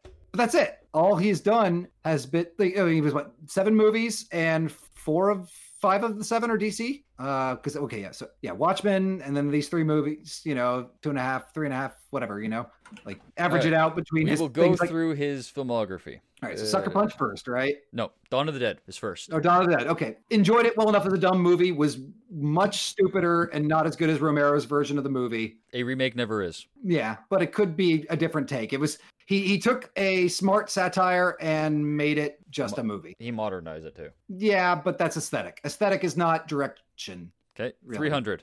300 just a copy of that comic as a um, you know, storyboard with some no homo thrown in. Okay, uh, Watchmen. again copy of a storyboard and fundamentally missed you know narr- that's where he really broke me that because he missed the satirical elements of more in criticizing violence and you know he he he, he glamorized all these people that were supposed to be monsters And then you have fundamentally Legend- them then you have Legend of the Guardians, which you haven't seen. haven't seen probably would like it Sucker I like Al. Punch. sucker punch was sucker punch after all that Yep, 2011. wow okay i mean just empty fluff like that i haven't it's been too long since i've seen it i watched it late night i honestly can't comment on it it made no real impression on me And then it goes Man of Steel. Yeah, and So- then yeah, so yeah, uh, Watchmen and Man of Steel are definitely the formative ones for me. nine right now. Nine you know, di- directorials. fundamentally missed major narrative, creative decisions there that I found either of just you know wrong or offensive. like, and I just yeah, I mean, where, where where you know what what would you like to see? I would like to see him do something different. If he were to create a whole new, like you said, like I, what it's the other thing he's got talking about is another zombie movie, right? I don't know. What's Uh, in? What's Army in of the Dead.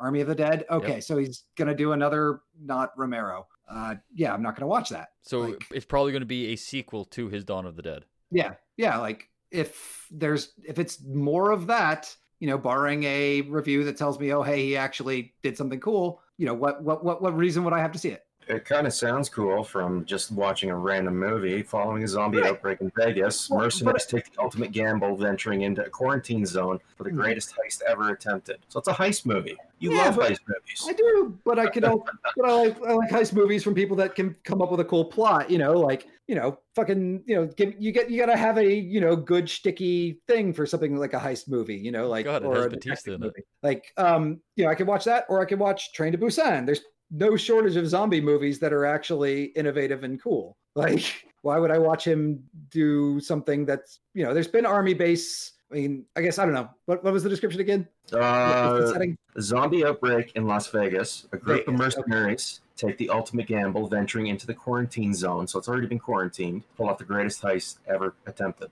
See, I, I think that's upselling That it is at least a already. new hook. That is at least a new hook. Like that is not a you know outright plot outline for a zombie movie I've seen. Right. It's more um, the people are the bad guys instead of the zombies. Heist. Uh, it's already Well, tension. but that should high always be the way though. Zombies should always be a you know reflection on death, reflection on humanity. You know that is the Yeah. the, the core of that you know Romero thing, and you know like or you know like there should be some element of this that you know these were once human, or else it doesn't land. Yep. And from a storyboard perspective, they're uh, what's that Dungeons and Dragons term? Uh, chaotic neutral or whatever. Or Right, and that, that's you know, again not wanting to repeat you know critiques from other people. Watch the Maggie Mae Fish thing. You know this Romero stuff didn't land. He didn't have any of that you know satire elements. It was just, because he's not going for satire. but th- that makes it less clever. Like I mean, I just if you're going to do something different, you got to at least be more equally yeah, clever. but what's Or- or wrong at least- with not being clever though? You don't have to be clever. You don't have to be clever, but you can't claim to be an auteur if you're not. Like he can't. I don't both- think he claims to be an auteur. he's,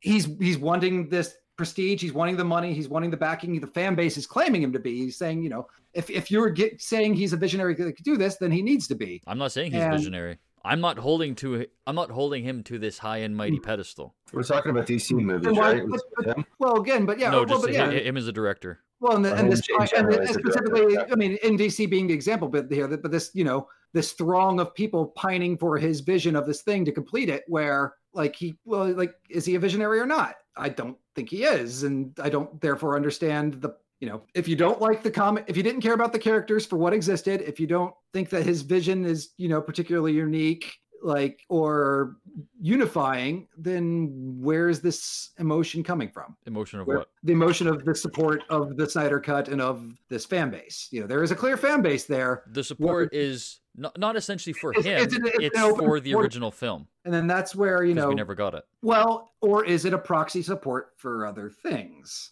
You know, there's there's so much of this stuff of this you know cooked up you know cultural stuff of movies and comics, you know, comics gate, gamers gate, all these things. Like uh, to the point where I, if I don't see the evidence behind it and I don't understand the intentions behind it, I have to wonder if there is an ulterior motive. Like not, maybe not with you guys, I'm not ascribing anything to you, but to the broader support, you know. And it's not going to be universal. But again, like it's like where, where's the heart here? What is the actual impetus behind it? And I don't understand it. See, I, I, I, I, I don't understand your, your your question. That like, what do you mean? Where's the heart and the empathy? Like, no, the, not not the empathy, the, the impetus. Like if if people don't think he's a visionary, don't think he's an auteur, but still demand that we get his vision just because it's different than the other visions, that's not a campaign in his favor. That is a reactionary campaign. That is a campaign to disliking Marvel and or their movies and or their stances behind those movies. Which mm. that's that's not a valid motivation in my term. In my the, the motivation for his his cut is not an anti-Marvel movement. For the most part, think- I it's, an, it's think an anti. I think there's elements of it. There Well, could be. Joss Whedon got involved, Yeah. man. There's undoubtedly elements of it, and that's the thing. Like so, like, and I think, and that's where you know, Y- you can't blame Joss for that because no. it's not the studio that brought him in. He was no, already brought yeah. in beforehand to help um help with some pickup shots and like make it like a, s- a- Oh, a I didn't mention secondary Joss Whedon. uh, No, that's had director nothing to do with unit. Joss Whedon. Hmm? I don't have anything to say about Joss Whedon there. No, I'm no, no, about- no. I, I'm saying like it, it, it's not that the blame's put on him because the studio's like, Mm. okay, this man's going to take over in Helmet now. Because even Right. then, the studio's like, hey, Joss, you're going to tell this story. You're going to Oh, no, change they- it to this. They, they they were borrowing a brand and putting a slap of paint on it. Yeah. But Joss was was already involved in the process before Zack even stepped down because Zack brought Joss in as a secondary directorial unit to help with pickup shots and another filming. So he was already a part of it to begin with. hmm And the, the, the big push for his cut is because there was so much fumbling in the final release that we got that we're like, this is a two story film. We want the one story. So it's not so much, hey, a lot of it is, is, is also going to be emotionally driven because of the circumstances of why he stepped down, Zack. I, I I don't believe that characterization of Snyder picking Whedon is accurate. I mean, he stepped down and he you know said sure whatever, but I don't think yeah, it's not like they were working together before that. Warner Brothers they picked were. Whedon. That that doesn't match what I'm. I mean, I I had never heard that before. I'm googling it now. It doesn't match Yeah. what I've seen. Maybe I you know maybe again this is a cursory googling, but um and then he very much you know was so dismissive of the returns, you know both you know rightfully and perhaps you know emotionally that you know it is what it is, but. Yeah, from what I read, Uh, you know, screen rant links, whatever, you know, all these headlines I'm getting are Snyder confirms he didn't choose Whedon, you know, like Well, yeah, yeah, no. Snyder did not choose Whedon to take over for him once he stepped down. But Mhm. Zack had already brought on Joss to help him with reshoots and pickups and stuff like that. so, so much of this is caught up in, you know, sensational drama media that it's Yeah. hard to That's the there's thing. no rel- as I said earlier, there are no reliable narrators. Mhm. Uh, yeah, for like f- f- from what from what I read, uh, uh, as as it was always happening, yes, Zack did not choose Joss to take over for him as director. So I don't think I per- I personally don't believe Zack blames Joss Mhm. because he was already fine with him helping out anyway. But then to completely change the narrative of the story, I think that's where he's has the biggest issue with. All right, and that's and that's fair. You know, They they blew up his thing because they weren't happy with it, and he left. You know, they, they they they again. I think they you know found a way to you know semi gracefully fire him, but you know he then has a right to be upset about being fired. Yeah, oh, yeah, for sure. Um, so okay, we've talked a lot about Superman and his characterization. Do You have. either okay, well, you've, and you've talked about okay. We've it's been in, in the discussion here, and you know Dave's talk of his Mhm. interpretation of it. Does anybody like his interpretation of Batman? Does this gel with what anybody wants? Like both, you know, it had a,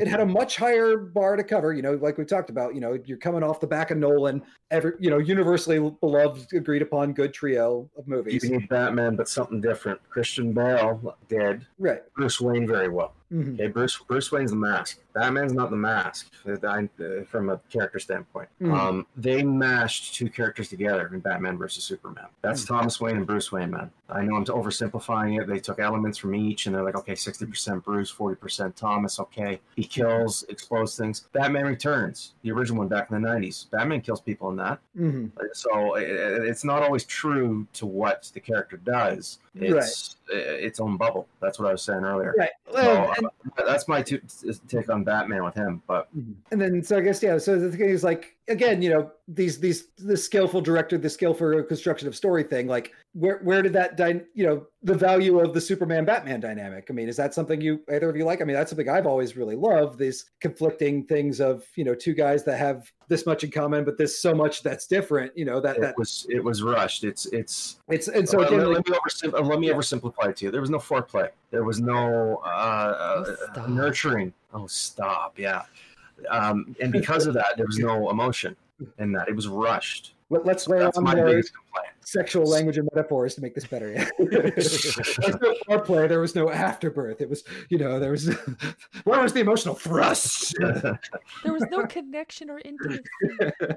but again, you know, so it's these things of like, again, you know, it's you're leaving so much good, cool material where you know you you've you've It's on the set cutting room floor. it's on but is it i don't know like again you know like how, how can we fairly given that you know it's very easy to blame that all on wb in the second movie without x-ray vision into it. But to the point where like I, but i don't know if it's fair you know? Like i think there's enough defenses from him and of his characterization of these things that you know to think that no more should go on him. And then you know the stuff like what, what, what would have gone? Like if you just have a batman that kills that's the punisher you know Yeah, like, it's the Punisher, and, like, it's go- not. go, It's go make fun. the Punisher, you know. Go, you know, or you know, go make a whole other movie. Like you know, this these things that are like, okay, you know, if that's one thing you do, go, J- Zack Snyder, why aren't you making John Wick? Like you know, we have these other movies where they're not, you know, doing these aspirations, and everybody agrees they fucking rule. You know, like, like, like, go make John Wick. It's not a smart film, but it's freaking fun and it's beautiful.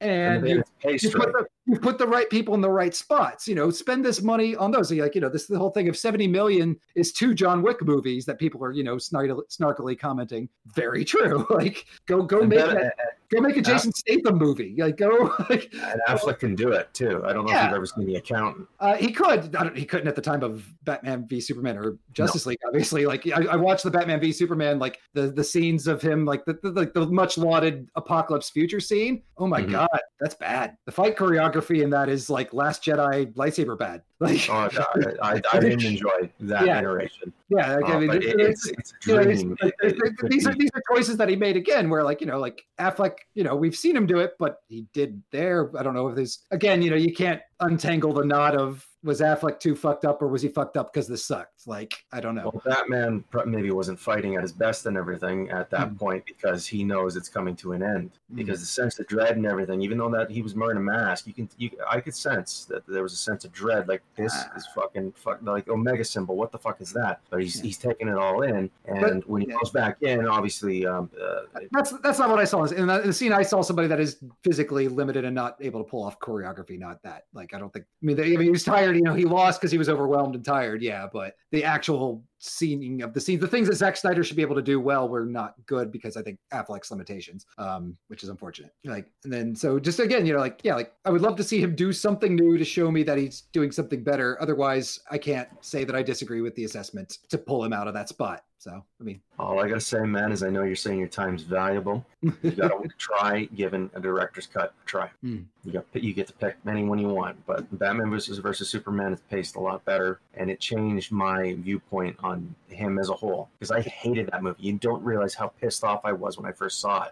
I'm is like, there, the- is the there a larded up Man versus Man of Steel? I haven't heard of that. Is there what? I'm sorry. Is there a extended Man of Steel? No, or because okay, that th- th- that was a concise story. It, it was okay. all one. okay, so It, it was Dave contained. was saying well like you know pick one. and That's the only one, right? Like that's okay. No, no, like even Watchmen. Watchmen has its own. Oh, way. there, there, yeah, oh yeah. okay. but maybe I can try a Man of Steel. But yeah. Um, So okay, you- and then I guess I guess also where where do you want DC to go in the future? You know, what stories are we going to tell? Like, you know, I think that they're going to you know they're going to have another Justice League. They're going to write the ship. Flashpoint is the reset. Everybody agrees to that. Yep. You know, you're gonna you're gonna get maybe some setup in Justice League, but you can't put any stock behind anything. No, the, in there, there's, really. there's going to be no setup in Justice League. It, um, I think with these reshoots, he's going to fully encapsulate it all into one. Okay, you don't, you don't think like that they're you know good- like everybody's like oh what if they're going to work in the Martian Manhunter that he had and Iris West that they had that goes there's all things he, that were he, he probably will put it in that film, but I think it's going to be self-contained. If they do continue with it forward, it's all going to be on HBO Go, and it'll be um,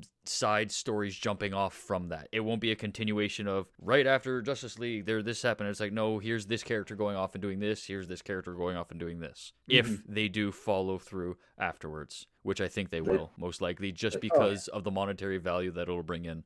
so nobody will ever stop fighting the sunk cost fallacy like like and so that's the thing like i mean what do you want to see tonally that could be different then like if they're not going to do snyder what could appeal to you that's different from marvel or different from dc like i mean again like i don't this idea of okay having an affiliate an affection for this but not being excited for it for what people know to some extent like how would you want them to interpret a different world that would be better Well, as of right now, I'm perfectly fine staying in the animated world. All their animated films are fine. Are fine. They, they, they, they work perfectly, Yep. and and and they've always been able to tell really good stories uh, in the animated format really well. It's Mhm. all And their within the live action constraint. stuff that they've stumbled on. Mhm. I, I, I, unless you look at their TV shows, which those are always uh, have been highly regarded. I just haven't invested in them. Well, yeah, they're they're it's a deep pile and it is very, very TV genre. Like Mhm. that's it's okay. You're, you're willing to surrender the field, basically. That's interesting. Yeah, like yeah, I mean, because like right now, Mar- Marvel still has the movie basis. DC has the, t- the TV show basis. And the writing. and what else was I buying? Birds of Prey at the time. Lots of other things just quit making sense, and yeah, moved on. Mm-hmm.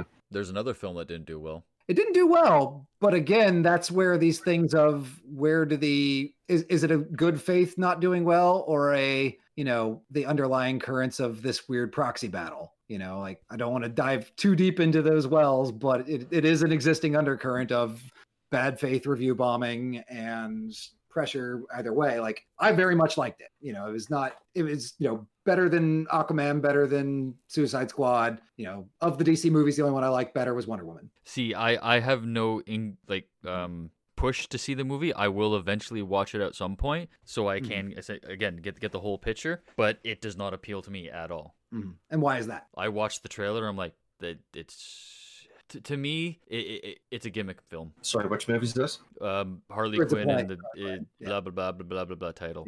The Emancipation of blah blah blah. blah. Harley, Yeah, that whole Birds thing. of Yeah. Harley Quinn, and the completely botched uh, social media r- and marketing rollout. Yeah. Uh, yeah, no, they, they they did it, you know. But again, like th- this long history of misleading and knee jerk reactions of you know, hey, they like the trailer to Suicide Squad, let's completely fuck up that movie. Like you know, like you know, this is this is the the knee jerk reactions of the people behind it. It's hard to have faith to some degree. You you you want you Um, want to talk the trailer of Suicide Squad? They changed that completely to be more uh, Guardians esque, Right, right. Well, they, they absolutely. Yeah. which then They- changed the film. they react they they tweak the trailer to to chase a trend and then change the film to chase another trend Yep. and just blew up so much shit down the line where yeah like you know y- y- it's hard you know you can't put any faith in warner brothers at and-t at this point you know like There's you don't when know it who's becomes when it comes to them as a film studio, no, I don't. like in, in terms of them following what works then you have to presume that they're going to keep following wonder woman keep following shazam keep the things that have made them money they or will what they're for a, a couple Yeah. films Yeah. until it gets reset. right something yeah completely That's why they're the fan. tapping. They're tapping into several wells. The animated studios, the TV show studio. Like it, and that disappoints me you know i want to see them get this right i still feel that they have they have that special sauce that a lot of people love and value you know you can make you know we all universally love based on what i've heard from you guys in the past the uni- the bruce timm paul dini animated show we we grew up with it, so yeah, we grew up with it. That- that is, it's a right nostalgia, but it's also just genuinely a Good. good, fun Yeah. take on these characters. oh, You know, like, absolutely. And if you don't can- like it, you're wrong. you can you can show. Yeah. That's what we've needed more of in this argument. Well, I, can- I can go there. Don't worry. right, yeah.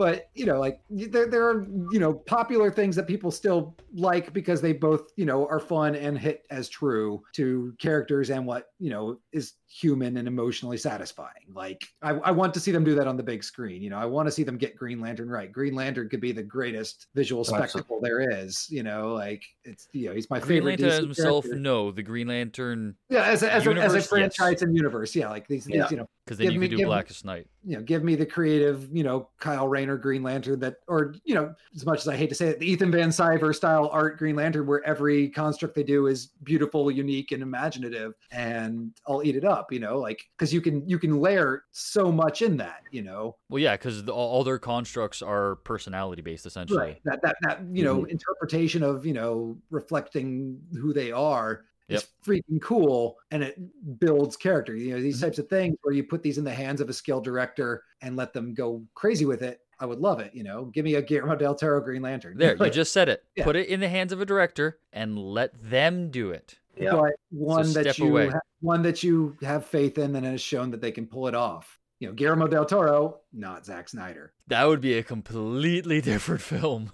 Oh yeah, oh yeah. That'd frightening. you know like I'm, I'm just listing you know the first kind of visionary that keeps getting screwed out of major level things you know the hobbit same sort of thing like the way they screwed up those movies was because they pulled it away from a visionary and wouldn't you know the the, the, the money and the suits wouldn't get out of the way of the people that could actually pull it off Exactly, yeah. and then you know peter jackson even is a visionary director Mhm. he's a wonderful director And then But he- yeah, and, and then the he studio he stepped in and he saying, "Hey. He he did not have the energy or the emotional bandwidth to do that movie, and it showed. You know, yeah, no, like- he did. He he didn't have it to do three movies because I think it was maybe going to be two movies, and the studio's like, no, we want three. Go. Right. Oh yeah. The, the, the- he didn't want to do the period. He wanted Del Toro. He wanted to produce. He Mhm. wanted to do other movies. But if he didn't get it, it would have bankrupted his company. You know, Weta Workshop. Like it would have bankrupted thousands of people. Shut down New Zealand, basically. Like he, he had I, I. I, think he was still Like- fine doing the initial Hobbit and be like, okay, I'll, I'll do the movie and, and we'll all tell it within one story and, Mhm. and it'll be fine. And then the studio's like, no, you're making Yeah, three. And he's like, well, fuck you. the studio, studio and the um, estate of Tolkien both basically, yeah, like they, they were so they were so financially committed that yeah, they could hold him over the barrel and just keep forcing it to. See, uh, to I, just- otherwise, it would have destroyed him. Do you have Right. any articles saying that the the, the state of Tolkien wanted it uh, uh, in a in a more drawn out fashion? I mean, not offhand because I didn't pull up for this divergence, but I could get them. I want all your notes now. An- Another extensively documented thing um, by Lindsay Ellis in this case. Uh, I think it was a uh, it's a Hugo Award three winning Hugo Award winning three two or three parts uh, documentary she did on YouTube, breaking down the history of Lord of the Rings and Hobbit and how that went wrong. hmm Well, you can throw that up and we'll watch it later. Mhm. hmm Oh, it's a lot of fun. uh, Okay, Yeah. so to go back to the, the initial topic, give us your summarizing uh, points of why you think uh, Zack Snyder is a hack. he Zack Snyder is a narrative hack. I will a limited sort of hack. I No, don't change your story now and, No, and pin, no. Pinpoint. That, that, that was never changing my story. That was, you know, you taking a few lines from within a chat and filling in the blanks. You know, that's why I filling in the blanks. I That's quoted it for. that I wanted to completely flip the table on the debate and make it what I wanted to talk about.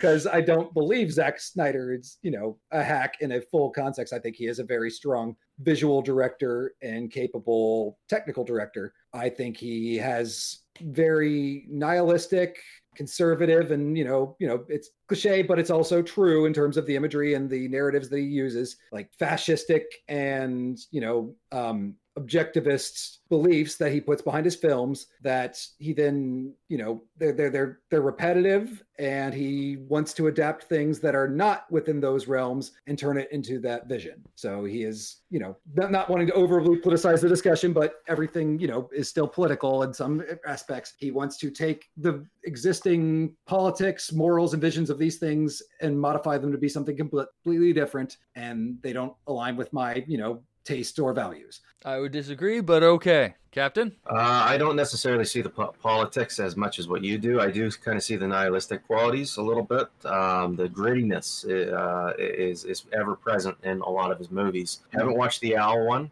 I don't think it will be as dark. Uh, would you say, Eric? I don't think it would be It's dark for a kids Uh, movie. for a kids movie. Okay, so, there, so there we go. So gritty uh, like is what I Crystal dark or like the last unicorn dark In between. Because it's- like, it's not hey, emotionally dark.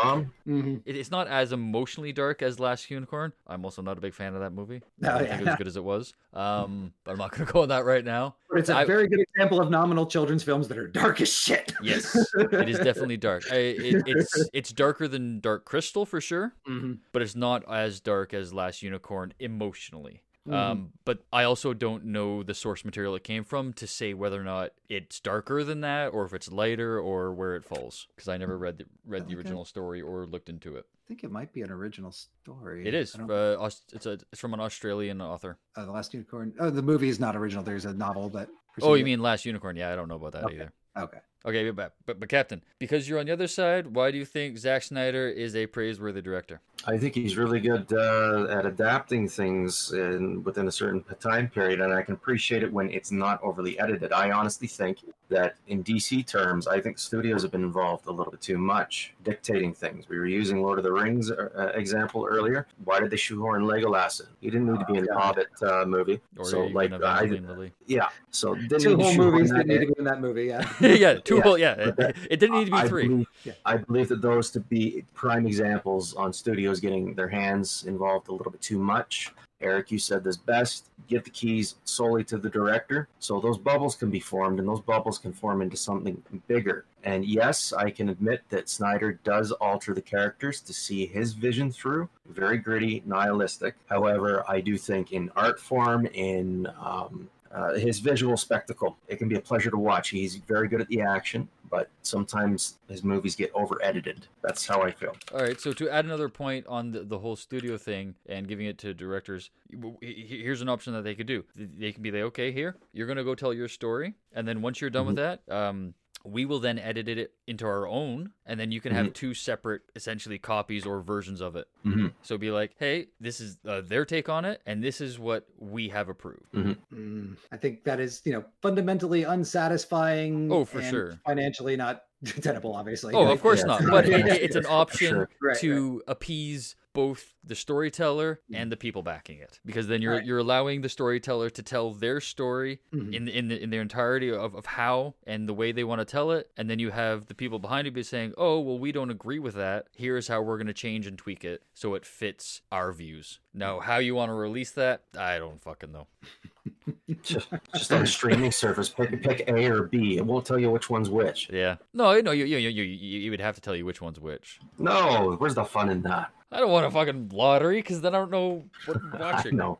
Um, as for myself, as why I think uh, Zack is a praiseworthy director, yes, I agree. He is not an award um, visionary um, master of his craft, but for what he does and how he does it, it appeals to me. I like how it is um, completed, compiled, put together, and shown. Uh, when he has allowed his own vision, it, it works. It's fantastic. It is definitely, I wouldn't say it's unique, but it is his own style it works really well for what he's trying to tell. He is also good at adapting a story essentially panel for panel. I would argue he doesn't change it politically, too much at least, to fit his narrative. If anything, he's just modernizing it so it fits better and it is um, more easily consumed by the uh, current populace. All right. To that regard, Mhm. Dave, He's a I, I script get the impression you didn't see the Maggie Mae Fish thing I linked. Oh, know, I watched all of it. It was hard to No, get no, no, not you, uh, Dave. No, I only watched maybe about half of it. Of, of the the Superman cat one or the We're All Dead one. It's on my I, phone. I will commit to watching the extended Batman v Superman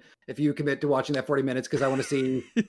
You're, you know, Eric is just outright rejecting the film analysis of the politics there. I want to have another opinion there. okay, well, I'll I'm not rejecting minutes. it. I'm rejecting That's three her to one stance on it. because she came into it with a prejudice and preconceived notion. She didn't come at it from a complete deconstruction and film analysis. She's like, this is what it's doing, and this is my opinion why. A- she came in with a thesis. That's the nature of study and analysis. Well, I then mean, it wasn't presented well at all. okay, disagree, but yeah, moving on. So yeah, Dave, what's your would like your take on that on a follow up? Okay, okay, yeah, I can definitely commit to that. Uh, I would like a uh, uh, 500 word essay on my desk by Monday, sir. There we go. I want a 40 minute YouTube background watch while you do whatever the hell. yeah, that would be interesting. Um, but yeah, I'll Maybe the definitely follow up commit to watching something like that. out. What is a Martha? Clearly, it's the heart and soul of everything. We're gonna find out. Martha's not good. no, no. I didn't even want to go there because it's been hammered to death. But oh boy, had they had a competent director, it would have worked fine. The Batman versus Superman story. All right, who who would you have direct that story? um, I don't know. I'm not that much of a film buff to you know fantasy cast these things in that regard. Um, you know, You're there's. not a film buff. Who's the one using all these fancy words? I mean, I'm a comics buff, but I mean, I- I'm I'm an amateur. I don't, you know, it's, it's, this is again, you know, me. I did my homework for this, but I this is not a, something I routinely do. You know, All right, yeah, but so uh, off the top of your head of directors that you like, who would Mm-hmm. you have to tell that story? Because I mean, Guy Ritchie. Oh, that would be a I'm jo- I'm completely different I'm film. joking. Jeez. I'm joking. I'm I love him though. He's a I great do I love love, him. I love him again, but again, when he does his own things, not when he Yes. adapts. Oh, no, So, of course. I know I'm being um, sarcastic when I say that. It was a joke. I Uh-huh. love Yeah, him, yeah. but It'd be a very fair. English movie. I know that. it would be interesting, though. I'll throw I'll throw out a you know the the an auteur director that didn't get his fair shake who did try superheroes that I would like to see. I would I'm, an Edgar Wright. Give me an Edgar Wright Hmm. clever movie version of DC. You know, like he he was trying his attempt at Ant Man. He Ant Man he got undermined same way. They made a dumber version of his movie. Um, you know, like he but he's very good at you know clever plotting, comedy writing, character development, tone, action direction you know everything that can make one of these things phenomenal he could do i don't think any one director should be a tentpole visionary for an, a, a universe like this i'll state i think the, the the the as much as you know it has its problems i think the marvel model of everything is behind a producer that can you know negotiate the glue but then let directors do their own thing between Mhm. movie to movie and tell different types of stories between movie to movie that is a good model. There's a reason DC tried to copy that. There's a million other reasons they fucked it up. So, so what character would you want to see him work with? I mean, any of them, you know, whatever his uh, a take within the DC of things that he's excited with. I mean, he could do, you know, he could do Green Lantern. Give hell yeah, give me an Edgar Wright Green Lantern. I think Edgar Wright would make it I think Green Lantern. Green, Green Lantern is too out there for the heart of starting the universe. I think, but um, you know, I- I think you know, yeah, he's he's he can he has shown a pretty wide degree of range, and I think you know he's got the chops for the various elements. Because fr- from what I'm looking at, he has a, distinct style, and the only divergent one so far that I've seen out of them is Baby Driver. That's the only one that doesn't follow his quote unquote formula. Hmm. trying to remember all the things. Okay, he. I I have it right here. A Obviously, Fistful of Fingers, movie. Shaun of the Dead, Hot Yeah. Fuzz, Scott Pilgrim, The World's End, Baby Driver, and then it's gonna be The Last Night in Soho in 2021. okay, Those Baby are all Driver, his di- di- di- directorial films.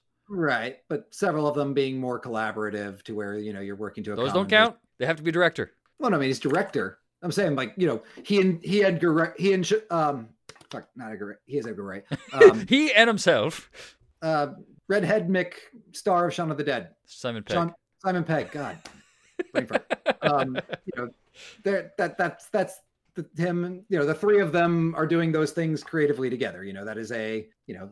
Mhm. Scott Scott Pilgrim is an independent thing. By Baby Driver an independent thing. I haven't seen the his first film actually.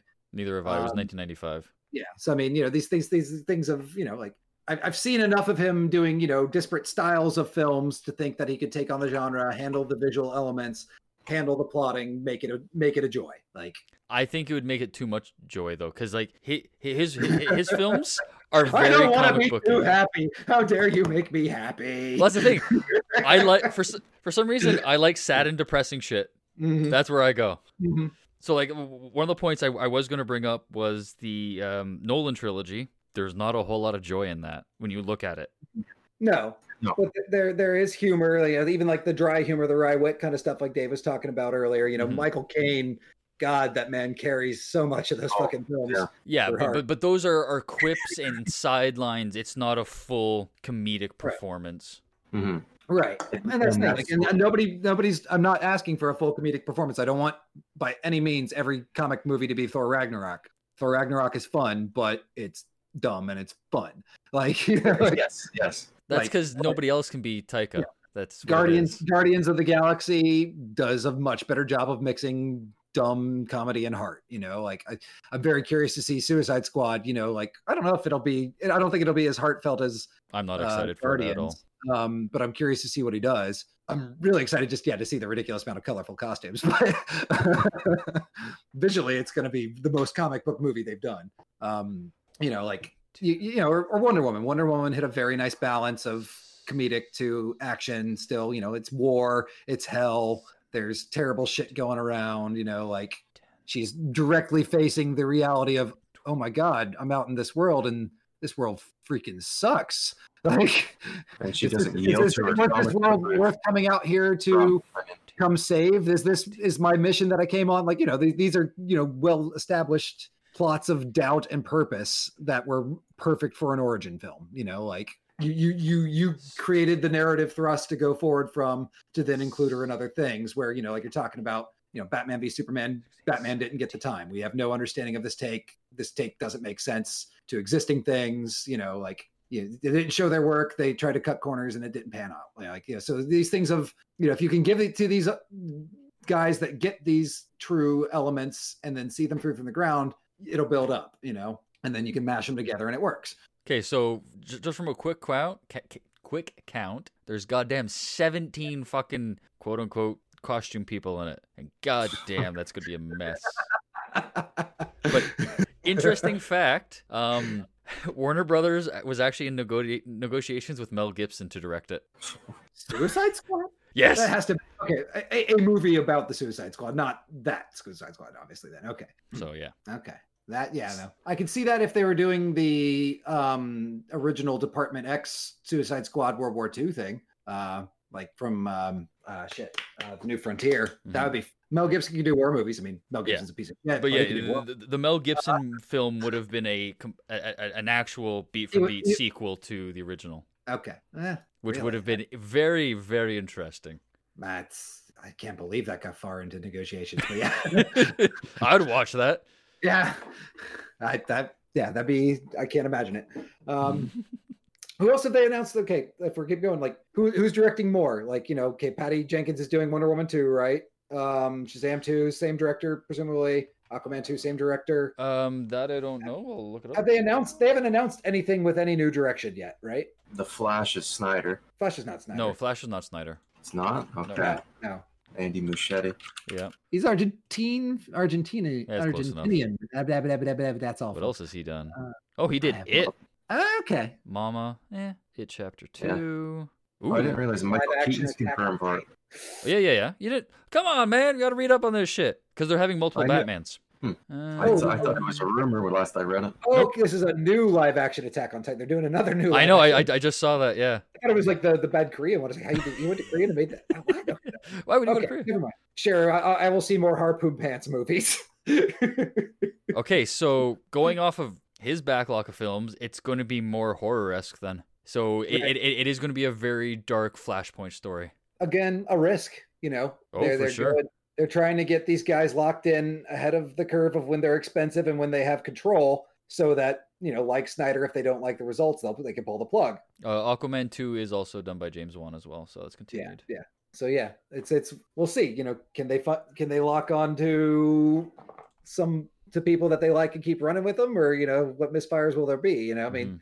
you can have some misfires in course correct. You know, God knows there's been plenty of bad Marvel movies, but Okay, so future films you have Wonder Woman in 2020, Suicide Squad 2021, Black Adam 21, Flash is 22. Black you have- Adam as a uh, secret Ju- Justice Society movie has me very excited. I will. admit. um, then you have the Shazam sequel in 2022. Aquaman 2 is, is also in 2022. Holy crap. All right, this is just a list of other films in development. Whether or not they come in or not is another one. So you have the Amazonians, Batgirl, Blue Beetle, Booster Gold, Cyborg, Deadshot, Yes! Deathstroke, Gotham City Sirens, Green Lantern Corps, Untitled Harley, and Joker film, Joker film, Justice League sequel, Justice League Dark, Lobo, Man of Steel sequel, New Gods, Dark. Nightwing, Plastic Man, Static Shock, Supergirl, The Trench, and the Wonder Woman sequel. Why is that on there? It's already confirmed. Okay.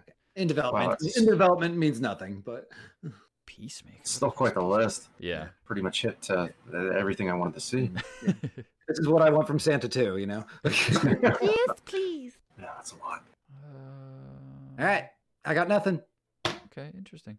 Okay, How do- so How do we decide who wins? Applause meter? Uh, the the audience. so yeah, clearly uh, we don't have any winners here because we all hate each other and we will never see eye to eye. Right? We're not going to speak each other ever again. Nope. The last podcast, we're burning the internet to the ground. How can you burn the internet? It's virtual. Not in Canada. It's made of wood. Ah, and snow. All right. Well, it has. Thank you for having me. Yeah, Thank not you a for problem. It was been a pleasure. ever. If we can find something else to to, to, to disagree upon, which I'm sure we will, I'd be happy to have Always, you always. back. Where, where can nerds find contention? As well as you, Captain. It was uh, good to have you back. yep, Dave, Yeah, glad to hear your voice. It was fun. Sorry, I've been fading fast for the past like 20 minutes. I figured as much. Yeah, it's late for you. The vape nap is upon him. uh, yeah, pretty much. Uh, but yeah, it has been fun. It's been informative as well. Uh, it's uh, there's a lot of content here tonight. I haven't uh, read up on as much as you guys as I should have. I, I didn't do as much as my homework as I should have. So, Um, uh, but yeah, Turns out that there are no rules to podcasting. Sure, there is. It's whoever yells loudest wins. and Damn it, I talks did- the fastest, It right? is We're- we're- political. I should have been political. Damn it.